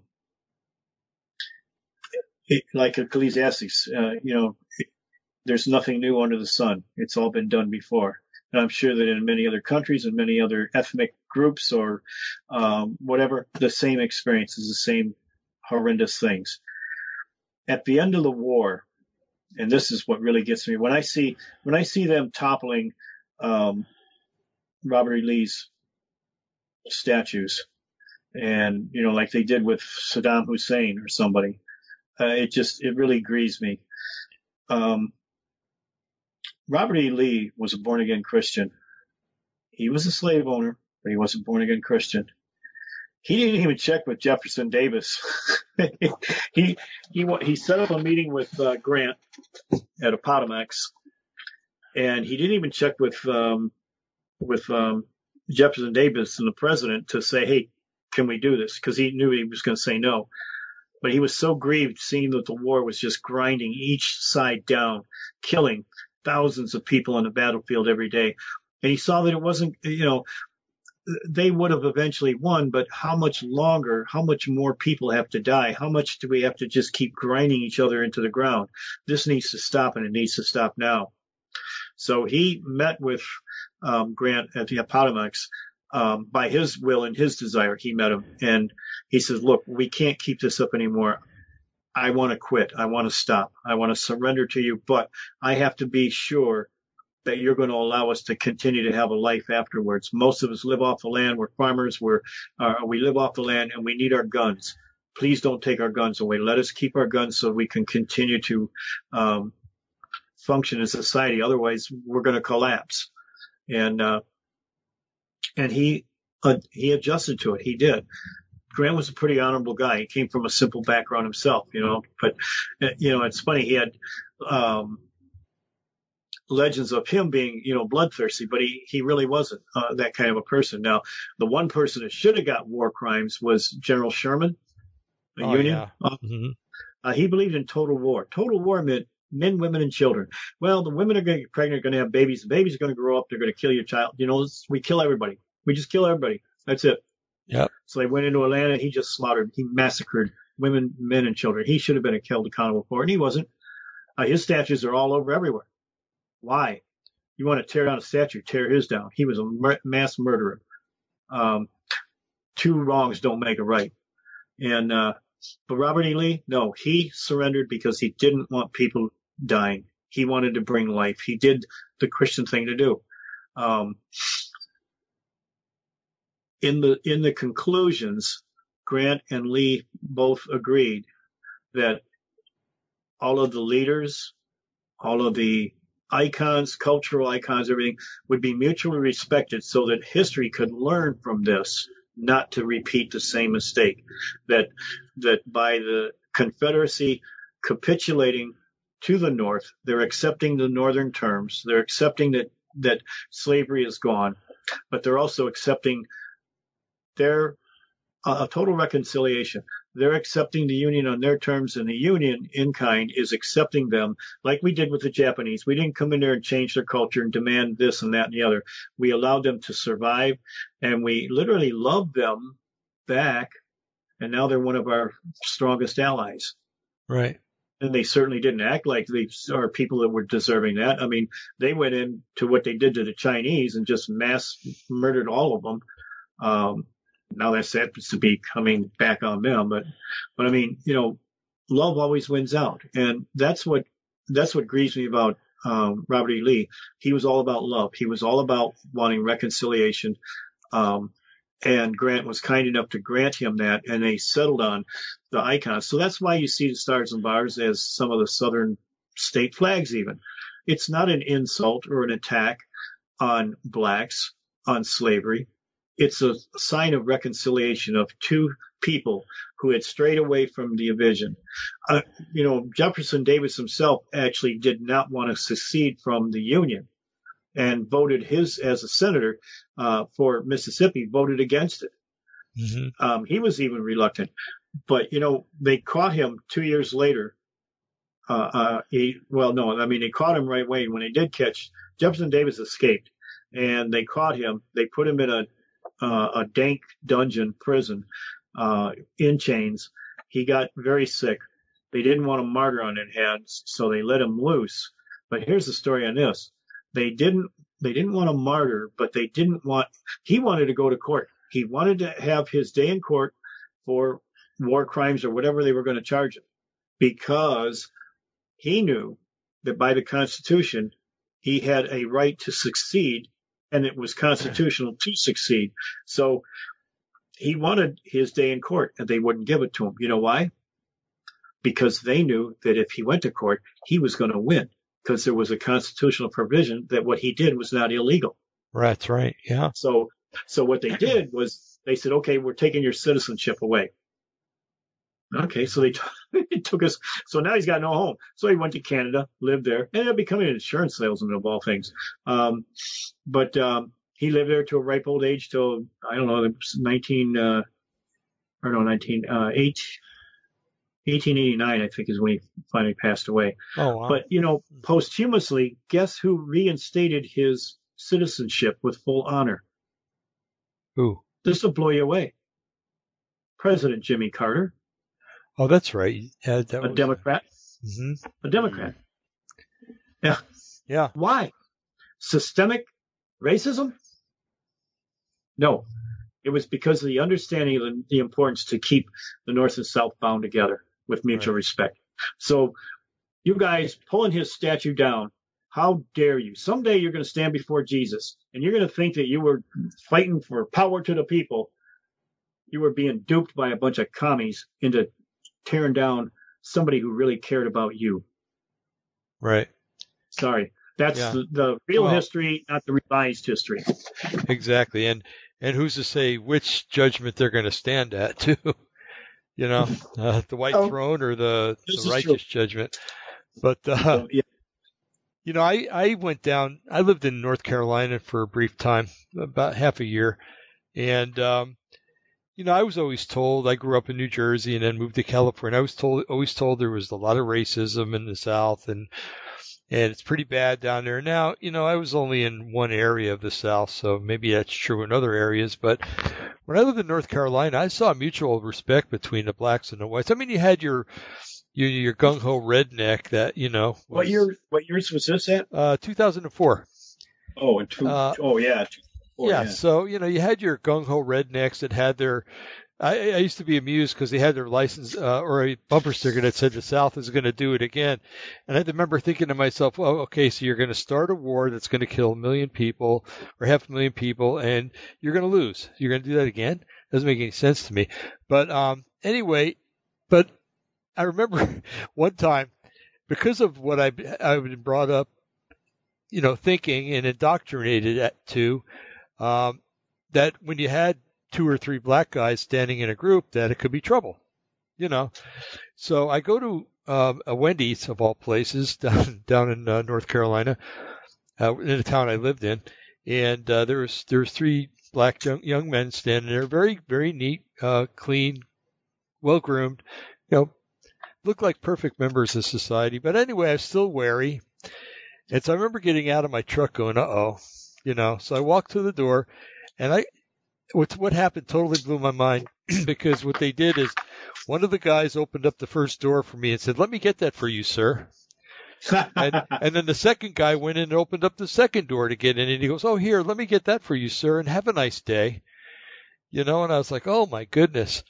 You know, it just, it made me feel ashamed, first of all, that I was indoctrinated to believe that, you know, I was going to have problems whenever I came in contact with uh, more than two uh, black or African American or black, whatever term you want to use, men.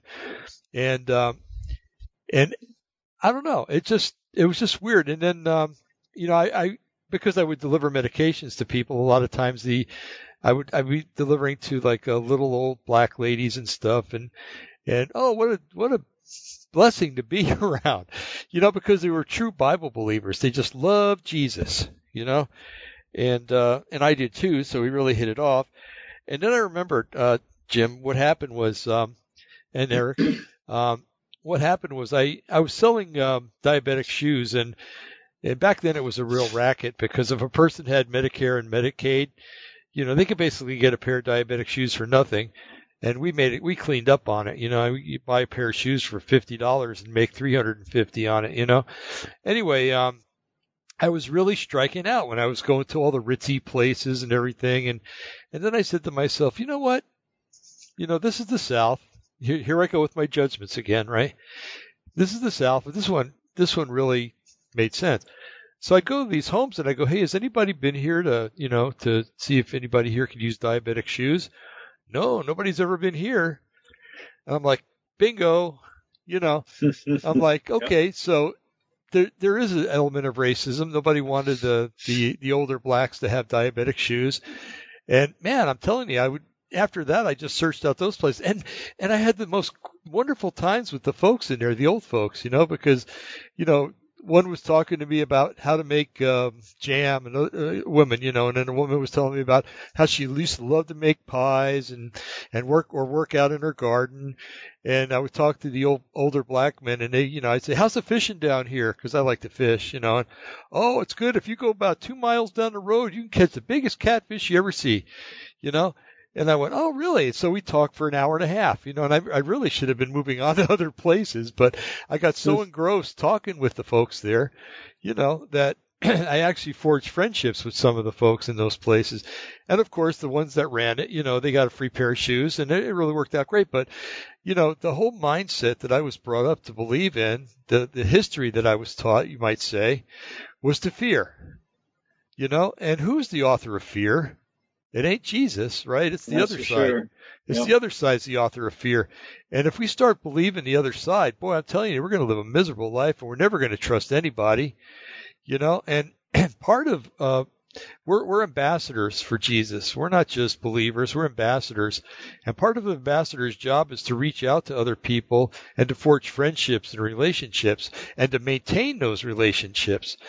So, you know, we got to get over this, you know, uh, well, I'm not going over there because they might hurt me. Well, yeah, you know, there's a chance that you might get hurt. It might there's a chance that maybe the, the people that you're going to go talk to, whether they be you know African Americans or Hispanics or whatever, have really been burned by whites. You know, maybe they've been indoctrinated to to not trust whites.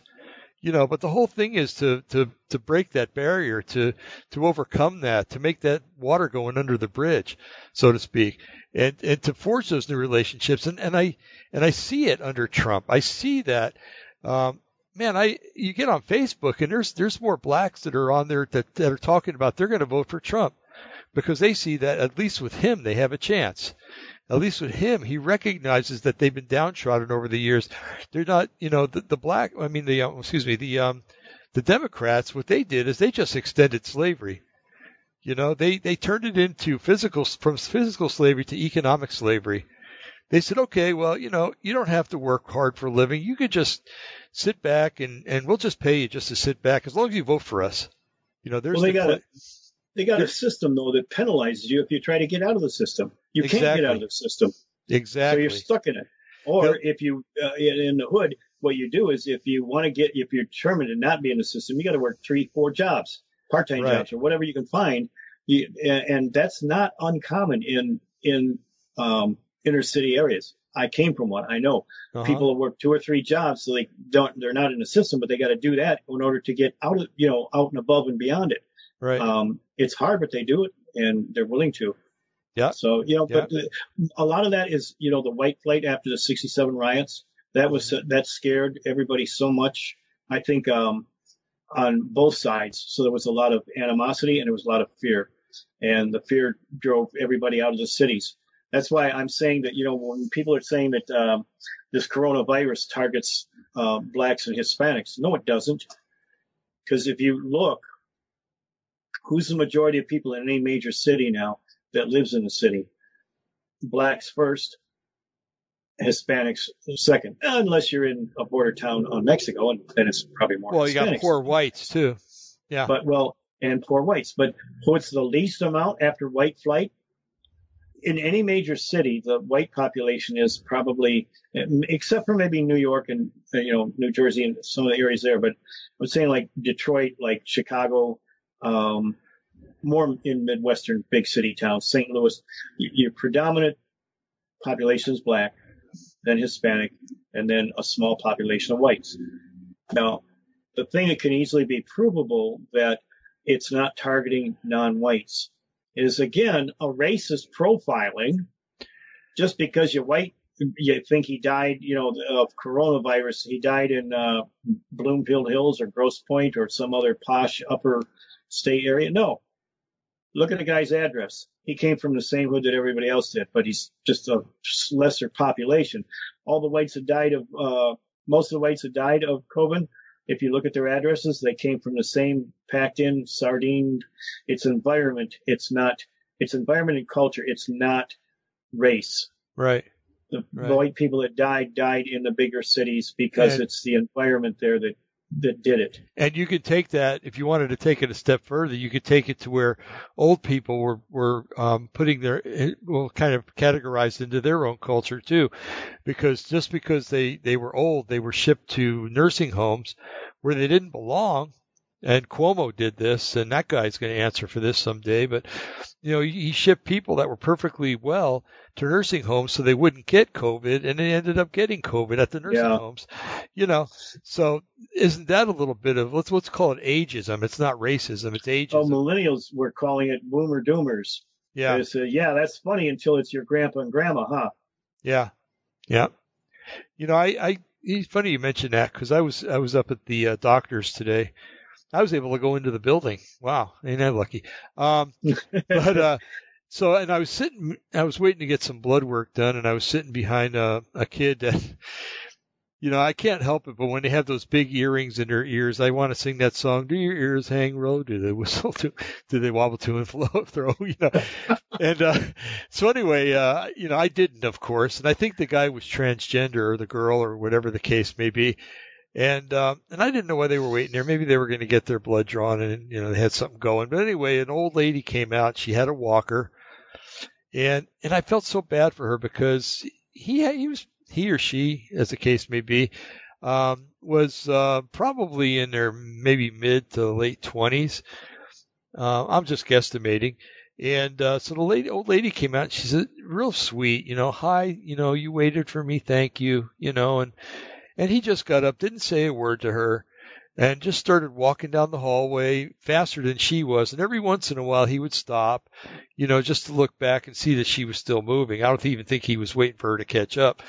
But I just felt so bad for her because, you know, she's probably the sweetest old lady. She's probably his grandmother, as far as I could ascertain, you know, and no, no respect whatsoever, you know, probably just aggravated to all get out that he has to take care of her you know, and man, I just felt so bad for her, you know, and and maybe I felt bad because I, you know, well, I don't think I'm ever going to have that problem because our kids love Jesus and stuff like that. But um, you know, for those that who, don't have family that that know the Lord, you know, and are going to have to grow old with these these uh, millennials and what, whatever that uh, really don't care about them. They're just basically waiting for them to die, and that's where that term uh, was it boomer doomer Yeah. comes from with the, with the virus. You know, okay, well, you know, we'll just wait for him to catch the virus and then die.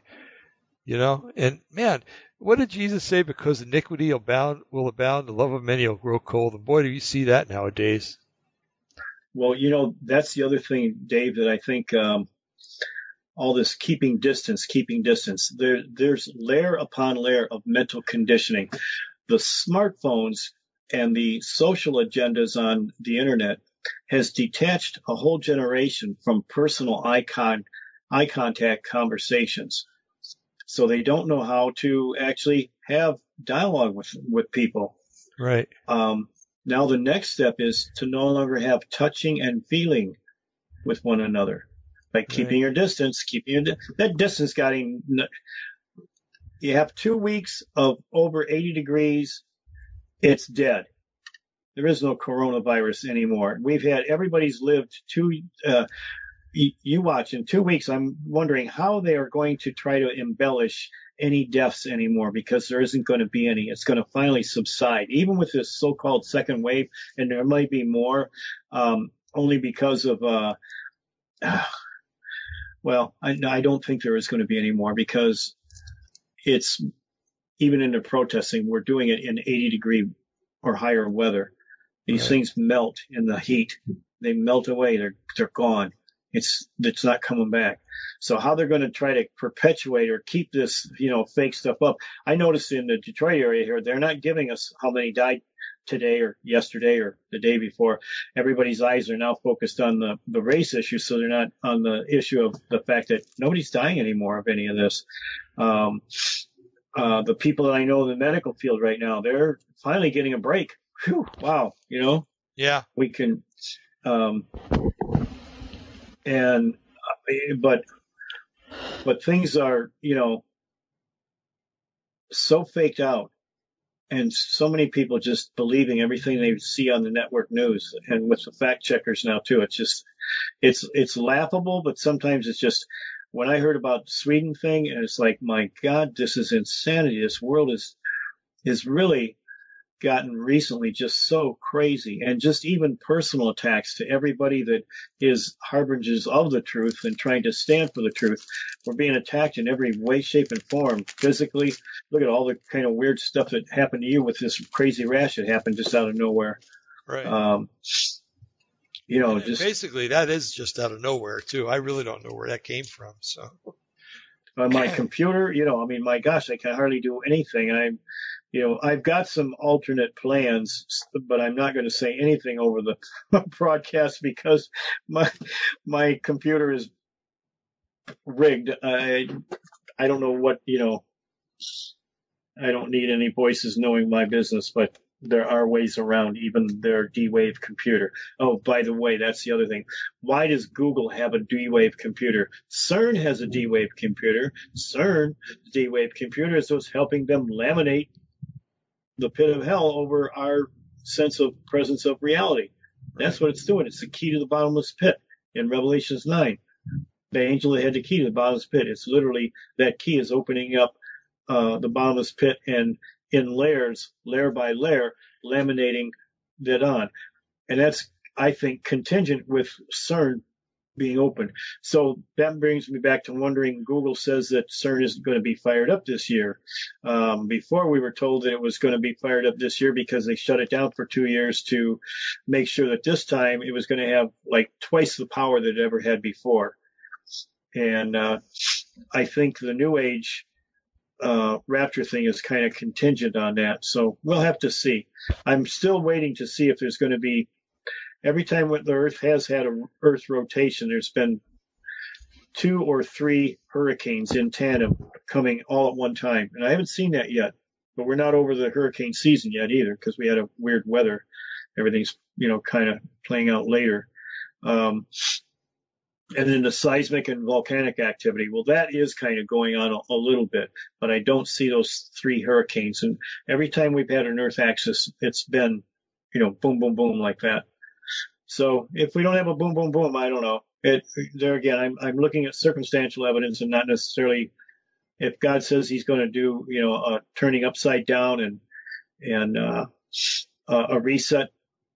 God, I hope it's this year. Because if it isn't this year, it looks like we're it looks like we're headed for a civil war, and I don't want to see another civil war. No, me either.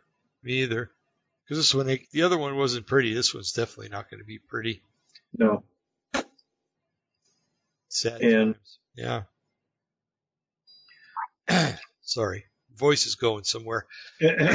well, you know what, Eric. Hello, Eric. Are you there? Yep. What's up? Always in the background, man. Yep. Talk. Well, Tell us know- something. Eric. I Well, I think um, Go ahead. Sorry. you know what I always say is I, I don't think it's we're going to have a, or at least not right now. We're gonna we're not going to have a civil war. God, Um, I hope not, Eric. I hope not. because Mark Taylor had echoed a couple things about there'd be kind of you know pockets of unrest, but um, not not not don't worry about them as much, but just pray over the situation so that they aren't any worse than what they could be. Yeah, and Um, that's what we so- want to do when we close Yep. the show tonight. Definitely Yep. want to pray. Okay, keep talking. Come on, Eric. We want to hear Uh, from you too. Yeah, well, uh, let's see what what else could we talk about? I guess. Um, I, I just want to know, Eric. You know, you kind of keep up with the the um the posts by Q. So has there been any Yeah. any new news in that area? Uh, let's see here. Um, you know, the biggest thing I saw was that there was a repost about from two years ago that you know QAnon predicted that they would.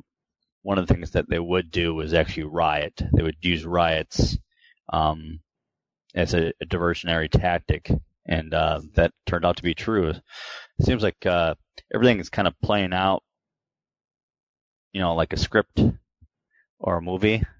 Right. Um, so Q talks about it about a year or two in advance, and then it happens.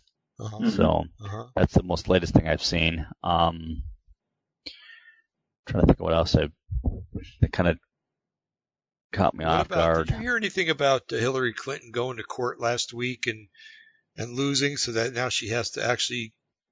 Uh, she was trying to appeal something about her emails, but now they uh, they uh, said that she's got to go to court actually over those emails in September, I think, this year.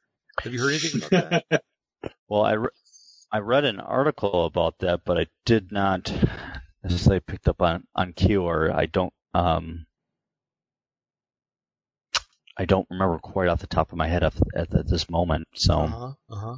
What about one of you guys were telling me about uh, um, helicopters that left Area 51 Oh, and yeah, headed yeah. towards uh, Arkansas? That see, that's the value of Twitter. Um, somebody had posted on there that they watched the because Twitter's got people that watch everything.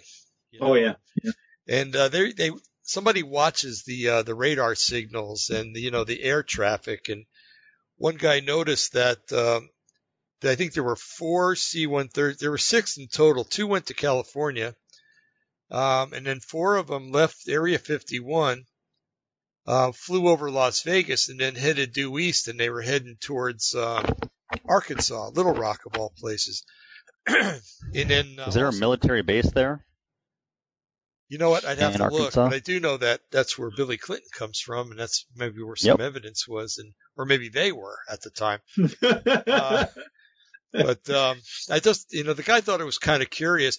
First of all, if I was going to launch, um, you know, a series of airplanes to go pick up criminals, I wouldn't launch them from a military base, so to speak. I would launch them from somewhere where nobody's watching, or nobody can watch, and that would be Area Right. 51. And um, you know, so nobody would know they were coming, basically, except maybe some savvy air traffic controllers that that could alert somebody if they needed to. But um, for the most part, um, four C-130s, you know, those are military transport planes. Um, why would they be heading there? Why would there be helicopter traffic over Little Rock at the same time? So um, anyway, I was just kind of curious about that. Um, if it, you know, if anybody listening knows the re- answer to those questions or what happened after that guy posted that, sure appreciate knowing the answer to that to that because uh, you know, for all we know, that um, uh, those two are sitting in a jail somewhere or uh, in a holding area, uh, waiting to be taken to prison uh, or to court and then to prison. Um, that would be a glorious day. that that would that should be a national holiday when that happens. But um, and there, there's a few more too, like when Soros is finally taken out. That should be a like our second Independence Day or something. But um, anyway, uh, it, it, I thought it was quite interesting that you know, and uh, C-130s too. Why you know why you know what if you're going to send federal agents, you can just as easily send them in 747s or something like that, you know, or uh, you know, C4, C-130s are specifically, well, unless they're they're um, what am I trying to say? Unless they're civilian for u- for civilian use, which some of them are. The- Like, uh, our our units flew in C-130s when Yeah. I was in uh, when I was in uh, Army, and uh, all of our equipment, our missiles, everything, it loaded everything up, and you know we were deployed, and they were not a seven. What did you say? Seven forty-seven. Yeah, They yeah. didn't have the comfort and the luxury. No, oh my God, you talk about the worst trip ever. Pretty awesome. I mean, we were flying, we were flying in a jet stream, so average ship, uh, average place is about thirty thousand feet uh, for a for a normal plane. We were flying at fifty thousand feet. I felt like a darn at, an astronaut. Oh, and by the way, um, flying that high, I'm looking out this flat, not a beveled uh, glass, just a flat plate of glass. No heat, no um, air pressure. So people's noses were all bleeding. Some ears were popping and bleeding. Um, Did you- It was Did you see the flat Earth? well. I was just getting to that. I knew No. were Good, going Matter of there. fact, I saw a curvature of the Earth, and I could see the entire. And this is when I felt like an astronaut. My gosh, I could see the entire uh, um, Gulf Coast of Florida, all the whole Gulf and everything at one time. That's how high we were up in the air. Wow. Thought, my gosh. And I saw this little plane down below. And I'm, I'm looking down below and thinking it was probably a Cessna or something. And I looked and, uh, and then I, I, I almost feel like fainted. It was a seven, uh, not a 47. It was a 727. Yes, yeah. Back then they had 727, 707s, and stuff like that. And yeah. it looked like a little Piper Cub or something. And I'm going, oh my God, we're really high. yeah, I believe uh, it. Yeah. But yeah, those are purely military. Why would you send four of those unless you're planning on moving a lot of stuff or something, or Yeah, have a lot of and stuff? from Area 51 too. yeah, well, that's that always makes it interesting, doesn't it? yeah, it sure does. It sure does. I thought most of the stuff had already been moved out of, it has, yeah. yeah, or at least you know, Well, it's been moved to Area 52. Yeah, up, up in uh, southwestern uh, Utah. So S2, Area 52, I like that. Well, that's Yeah, what they're that's- calling it. that's yeah. what they call it now. Oh, I yeah. mean, Oh, Uh-huh. okay. yeah. All right, all right. Well, it's it's called. It was S2, but I guess 52. If they want to do that, they can do that. That's cool. I didn't know that. Yeah. Huh. So, but um, yeah. So anyway, you know, somebody had posted, and um, I think he calls himself QAnon plus plus plus plus plus. Um, he posted on there um, last week. He said, "Does anybody think that maybe something's going to happen tonight by five o'clock?" And I'm like, "Oh, come on." you know, I mean, unless you unless you are Q himself, you know, um, you wouldn't know anything about that. But you know, Right. So when you when you read Twitter and you read stuff like that, you got to really take a lot of things.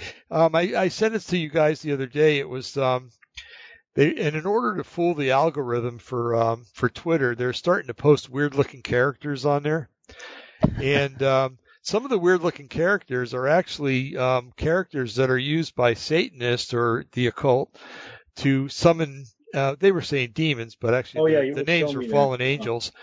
Yep. So, you know, it's like, okay, you know, you guys want to fool the algorithm, but let's be a little careful here because you're actually summoning demons, you know, it's, um, let's be careful. I know there's a there's a TV series called Supernatural. Um, oh yeah. See, Oh yeah, Uh, I've seen it once in a while. right. Yeah. I think they're I think they had their last season, but anyways, they would um they would paint symbols on the walls and stuff like that to either summon angels or demons or you know, if they were battling one or something like that, they'd draw a symbol and hit it or something with their hand and it would cause that entity to be transported from there to some far distance area or something like that. Hmm. So huh. Interesting. I have no I have no idea what basis of fact that actually is based in, but it was Those are- used quite Isn't that a story of two brothers? You know, like, Yeah. Is it two Mhm. brothers? Yeah. okay. So, so one of them killed Hitler. I saw that episode. I thought, yeah, that was that was a good comedy. they were D, uh, Dean Dean and Sam Winchester was their names. oh, And you know where their uh, main base of location was? Where? Sioux Falls, South Dakota. no, That's where I live. And I thought, come on. Uh, They always showed a, a, a, you know, going to the hospital or something on there, and they were going to Sioux Falls General or something hospital. I'm like, there ain't no Sioux Falls General Hospital here. I know the two main hospital systems. There ain't no Sioux Falls General. I know that, but but I just thought it was interesting why they would choose um, Sioux Falls um, as their main location for such an occult-based thing. Um, I don't know the the name Sioux, uh, you know, is, is you know Native American, but it's actually technically a derogatory um, name for for Native Americans. It's it's actually like snake or serpent. oh, really? I think it's what it is. Huh. So, you know, basically, I live in Serpent Falls, or Oh well, that would be a good Falls. reason why you would do. Well, you know, yeah, that, So- that would be relatable. but yeah, I mean, that's the only that's you're named that. right, you know. Names have um, meanings. But That's yeah, true. Yeah. Oh, Wow. somebody is going to retrace our uh, steps in Arizona. oh, they are, huh? Yep, they are going to. Uh, he and his twin brother. Uh, he's a Facebook friend of mine. He's going to. He's going to try to come up to get to. Uh, uh, find out where our plaque is, and he wants to go up uh, Yellow Medicine Butte. And uh, they're going to go on uh, yeah, by four, you know, vehicles because there's you can't make it with any kind of vehicle. Uh, right. it's more than obvious that we weren't going to do that. Well, if they have anybody that reaches out to them that you know wants to be a guided tour, you know, along the way, you know, Yeah, just make sure it's not. maybe they should steer clear.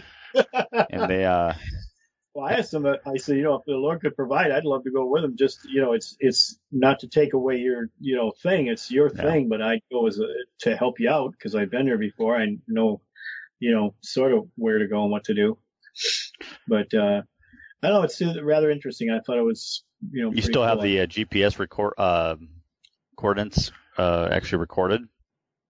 It's on a picture that I have of the plaque, and I could zoom it up and I can maybe see the coordinates. As I got to say, you know, now that it was on Yeah. that one chip and the chip fried, and nobody can Yeah. understand why it got fried, but Yeah, if you could still Yeah. get that, you could at least give that to them so they Yeah. could really just pinpoint right to the location. Right. But well, Huh. and it's it's not too far. Well, what highway was that? Was it? I want to say ten, but I don't think it was ten. What in the heck highway was that? Ten's the one that goes through Phoenix, and um, And uh, Tucson and end up through Phoenix. Okay, well then that is ten. Okay, it wasn't Yeah. too far off ten, maybe less than ten miles off the road. You know, it was just amazing to me that, you know, we were in the middle of nowhere and we had full cell phone service. It was just I know, that's wouldn't the- almost insane. I just yeah.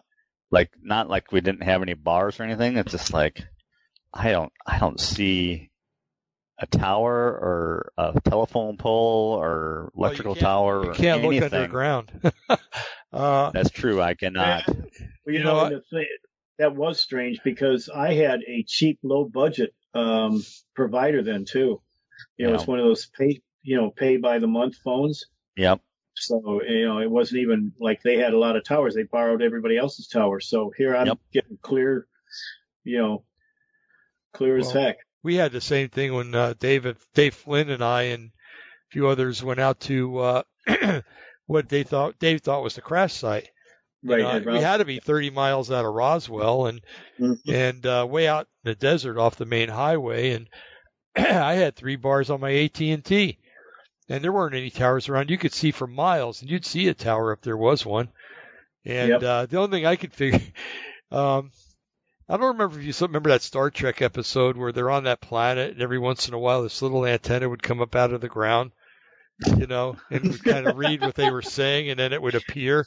I think it's the one where they went to the planet uh, where Alice in Wonderland happened or something. This Oh, little jeez. antenna would come out up out of the ground, and all of a sudden there would be like a knight in Shining Arbor. Cthulhu was talking about it, and um, so yeah, it was almost like that. It's like okay, you know, where's the antenna that's coming up out of the ground that we're Yeah. using for, and if we're using their antenna, are they, you know, are they able to read everything that we're saying and stuff like that, you know? But um, yeah, I got a feeling that underground there's a lot going on that we don't know about. But Yeah, uh, from what well, I've read we about, actually kind of do know what's going on. yeah, the White Hats Yeah. are taking a lot Yeah. of it back. You know, nice a lot of genetic engineering. yeah, You know, it was kind of comical. He was asking me, he says, "Is there any way we can go with uh, stealthily?" And I said, "Well, if you do, you better not be taking any phone or anything else, a microwave or anything else that's got a GPS locator in it, because almost Yeah. everything you got anymore does." So, um, well, I I- said, "Oh, if you're not going to go down there to, to rescue somebody or storm the place, you're just going to look to find it. I don't think they're caring too much about it. You, they're not going to bother you." well, most cars have GPS now anyway, so they would be able to read the computer on the car. There's no, I don't think there's any way to to do it No. stealthily. Yeah. Wow. unless you got a Klingon cloaking device, and then you know you could maybe get by it. I don't. Hey, no, if you got, me. if you, you know, this is kind of off topic, but if you ever want to watch something funny, um, look for the episode of Frasier where he has to do the blessing over his son's uh, bar mitzvah, because somebody had given him the uh, the words in Klingon, and- no. and so when he's up Oh, there, you know, he's he says, "Okay, I'm going to do this. I studied the Hebrew and everything," and and he's you know muck muck don't muck and you know and so anyway the the rabbi gets up there afterwards and says what kind of gibberish was that? And the little kid in the audience says that wasn't gibberish. That was Klingon oh my gosh. yeah it's you know there there are some funny things on TV still that you can, you can watch and not feel that you you're being indoctrinated or or pushed over the edge in one way or another so Oh, I got to plug. I got to plug a movie that's on uh, Amazon Prime. You got to pay for it. It's called Uh-huh. Assassin 33 AD. hmm Assassin 33 AD. It's a Christian movie. Assassin 33 AD. It's a Christian movie. It blows my mind. It says, "See, I've done my homework. I, uh, you know, it's it's out there now." This movie, I I, I don't want to take say too much. I don't want to spoil it for anyone, but this movie is a Christian-made movie. It's about um, a group of young prodigy children that are working on a project to transport an object from one place to another. Um, in the process of their making it, now they're being funded by this one guy, and they don't really know too much about the guy.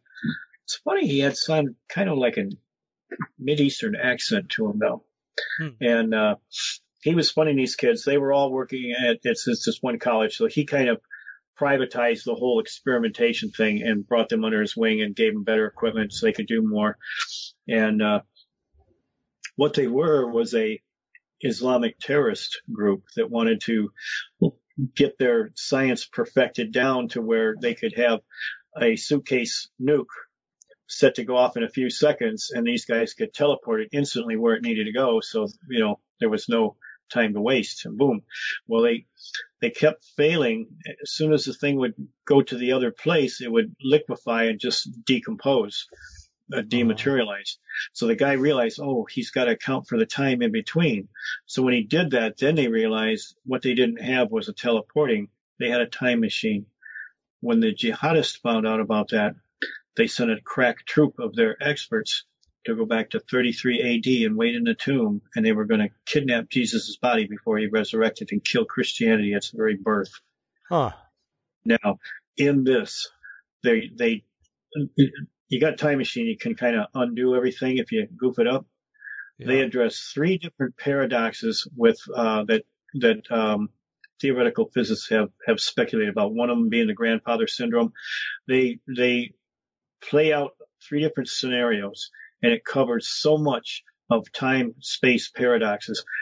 To think that a Christian mainstream movie is made on this kind of level with understanding the scriptures. I mean, they didn't pull this stuff out of thin air. They must have been watching videos, seeing some of, you know, I'm the first one to talk about space time being part of the end time stuff. So I'm thinking, man, somehow some of the material, the seeds that I planted out there help put this together. This is awesome. I never thought I'd live to see today when a mainstream movie is playing out these things as real truths and they used some good sound background understandings in what they were putting together. Well, at the very least, even if they had not seen your material, um, you know, if if you're if you're a pretty good Christian, you- you'll at least study how your enemy is trying to destroy you, right? Yes. Yeah. Okay.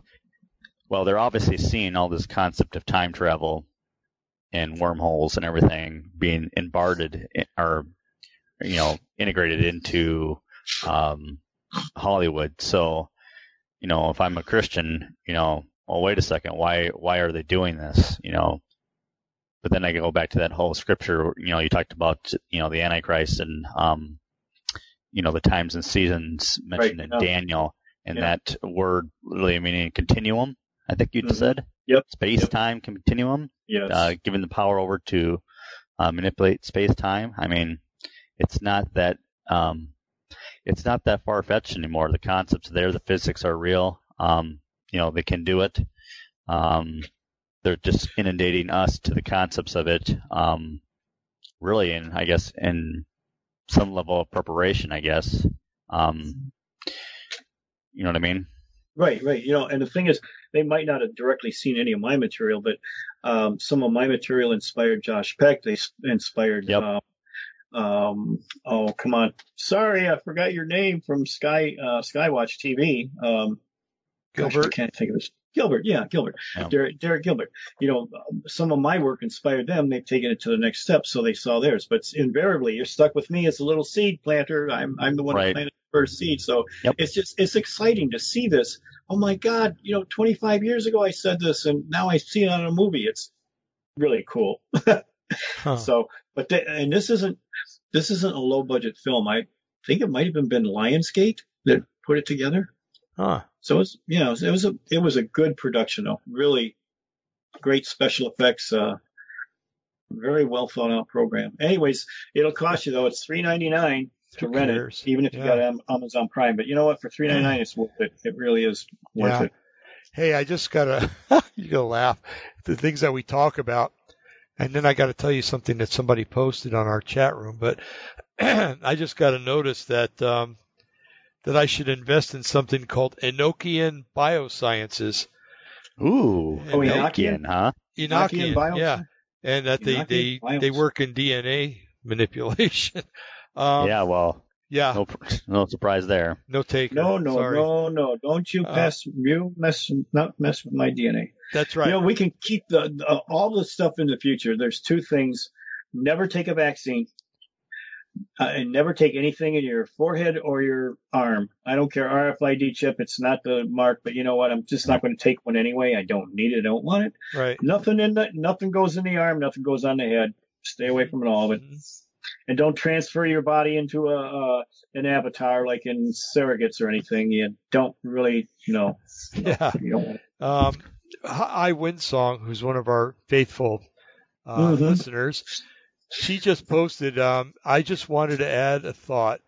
The people demonstrating near where I live had signs saying Black Lives Matter.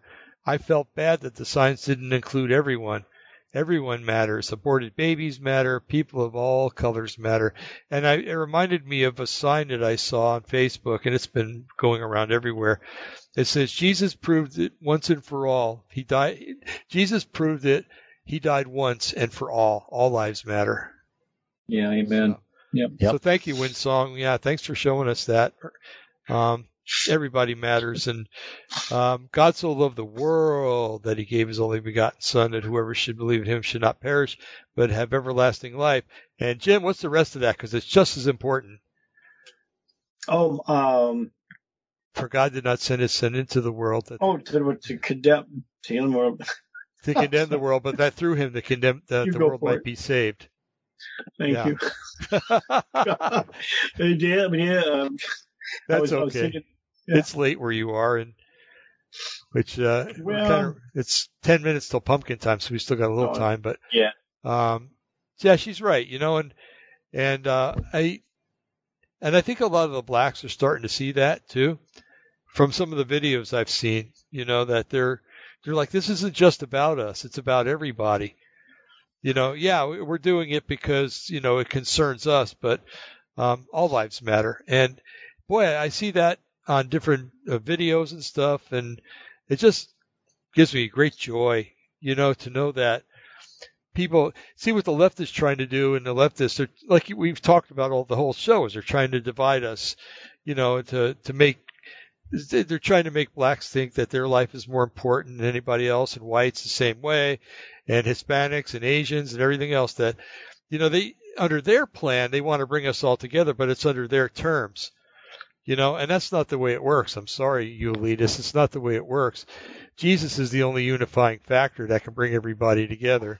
You've tried it for four, four or five thousand years now, and you failed every time, elitists. And it's not going to work.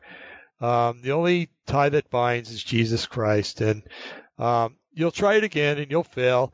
But what I feel bad about is that the failure is always played out in the people that he uses or that they use to try to implement their plan. You know, and if we could just get past that, and if we could just get past the the fact that you know that no, the, the police are out there killing white people too. They're out there killing Asians and Hispanics. You know, not just killing blacks.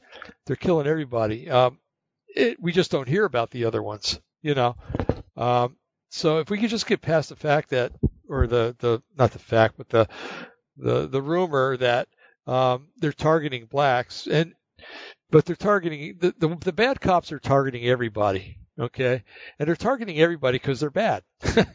they're bad cops, and uh, and once we can, well, once we can get away from that, once we can do something about the police unions, because the police unions are the ones that fight for these schlemiels to keep them in there. You know, it's very hard if you're under if you're working for a union and supported by a union.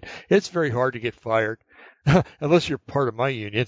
Um, Hey, but. Dave, what's a what does a, what's a shilmeal? I'm sorry, what's that term mean? Uh, well, me. the best way I could describe it is that there's schlemiels and schlemazzles. A, a will butter his toast and drop it, and it'll fall face down, and a schlemiel will butter both sides first.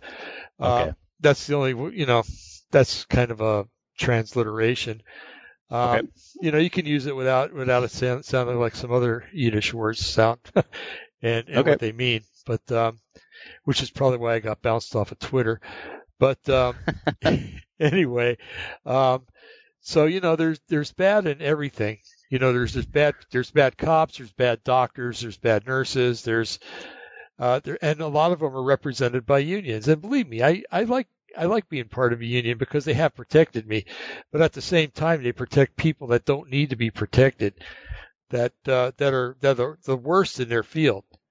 You know, and if the unions could figure out a way to to make it so that you know they can cut off the dead wood and and not have to represent the dead wood, then maybe they would be a viable um, uh, solution to every matter. But but then you got the unions that are corrupt too, so they don't cut off their own dead wood. So how are they going to cut off the members' dead wood? So it's kind of like a catch twenty two, I guess. But Right. uh, um, anyway, so uh, well, we'll see what happens. We'll just wait and and watch because the Lord has everything in His hands, everything under control, and we really, you know, we can't be successful in anything unless He's the one that's the author of what we're doing. So, uh, and if we're doing something that he's not authoring, well, yeah, he can redeem that and make it work, but it might not be what he intended to be in the first place. But it'll it'll always come around to be to, to it'll always come around to be his will.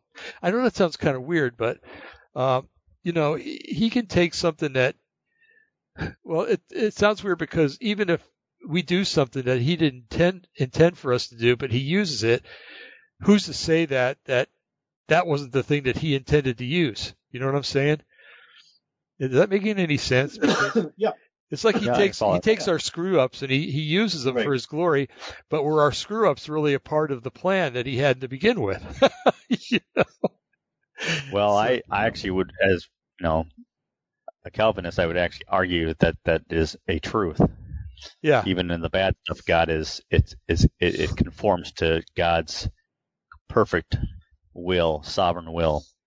hmm hmm Even when you know, just like you know, for example, you know, the life I had, um, you know, I was a, you know, abandoned as a small child, and you know, it through a foster care system that wasn't very good.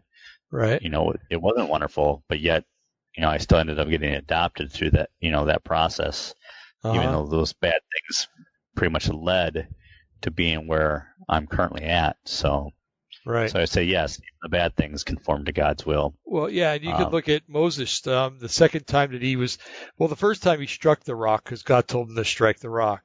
The second time he told him to talk to the rock and that the rock would bring forth water.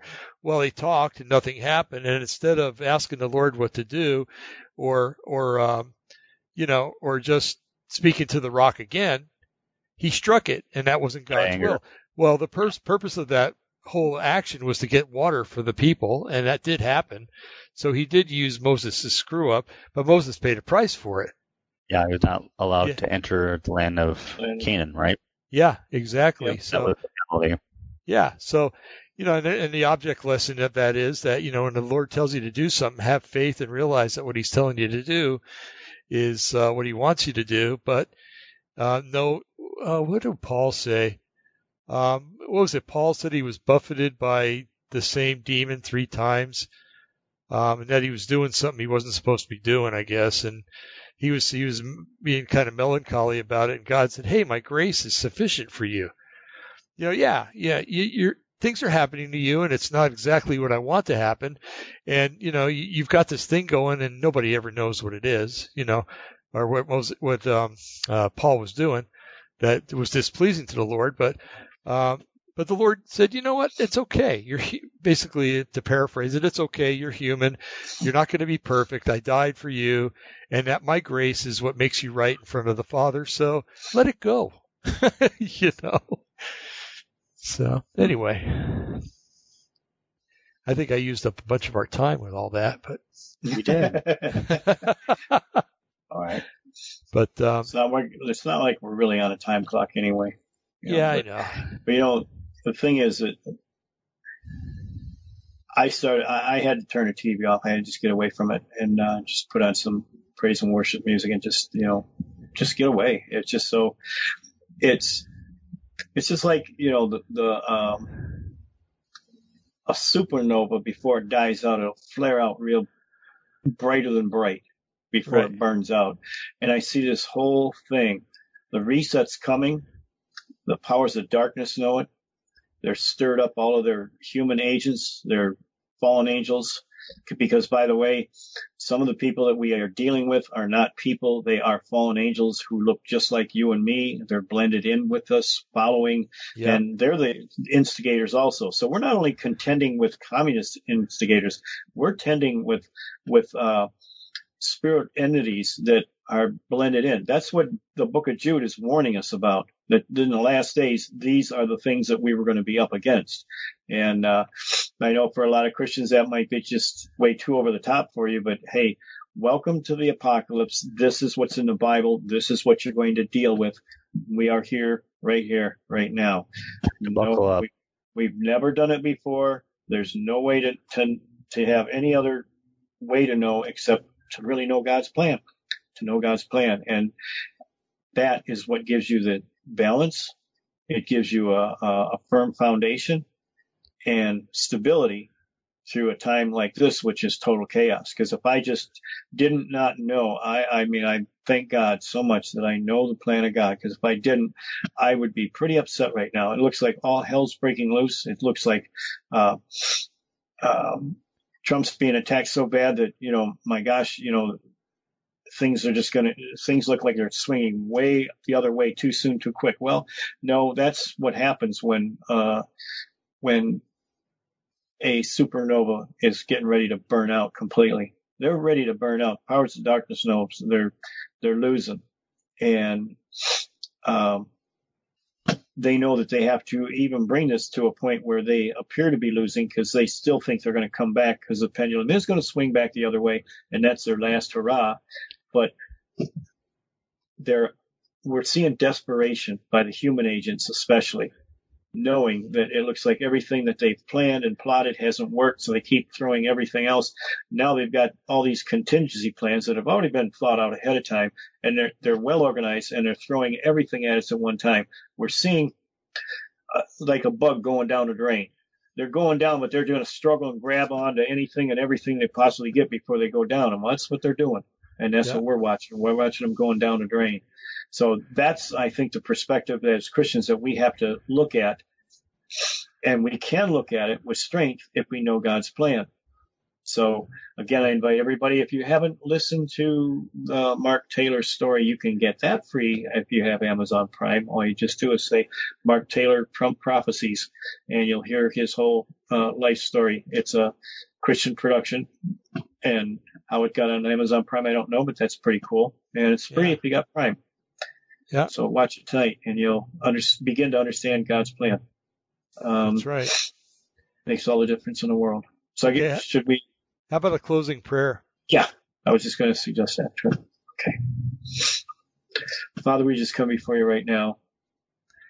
We're in this hour of darkness, this hour that looks like the powers of darkness are trying to create fear, and despair, anger, discouragement, uh, mistrust. Um, Lord, there, there is no spirit of fear where there's perfect love. So I pray for all of us, whether they, whether people know you or not, whether they're black, white, brown, whatever. Lord, that you would reach out in your mercy in these, this day, this moment. Begin to comfort people, begin to show them what is real and what is not real. What is your perception of things and what is the distortions of the enemy that's trying to create division. Help us be unified, Lord, in you. Help us to be unified as a human race, that we won't buy into the spirit, that we won't let a virus make us afraid to touch one another, to care for one another, that we won't make race or a person's skin or ethnic backgrounds or even social backgrounds, denominational backgrounds. Don't listen, don't let this divide us. Help us to be not in an artificial ecumenical movement, but in a movement led by your spirit, Lord, one that's real, one that's real that's filled with your love, not man's love. Lord, help us to get through all of this stuff. In your mighty and precious name, Jesus. Amen. Amen. Amen. Okay, guys. Well, I guess until next Tuesday or next month, excuse me, next Monday. Sorry. Um, until we meet again, and we'll keep in touch, of course, online like we usually do. Um, yep. Audience, uh, just be blessed this week, and um, we are working on getting uh, call-in uh, capability real quick. Someday, real soon, Jim, Eric, and I are going to. Two of us are going to be the uh, the talkers, and one of them is going to call in and uh, we will see how it works, uh, how we can uh, accept the call, how we can end the call, and everything else, because we may get some strange telephone calls. We don't know, and we That's want to be able we want to be able to uh, end those when when that time comes. But Um, anyway, um, have a have a blessed week, everyone, and um, keep trusting in in the Lord and uh, in the power of His might, and we'll get through this just fine. In Jesus' name. So, Amen. God bless everybody. good night, guys. Bye.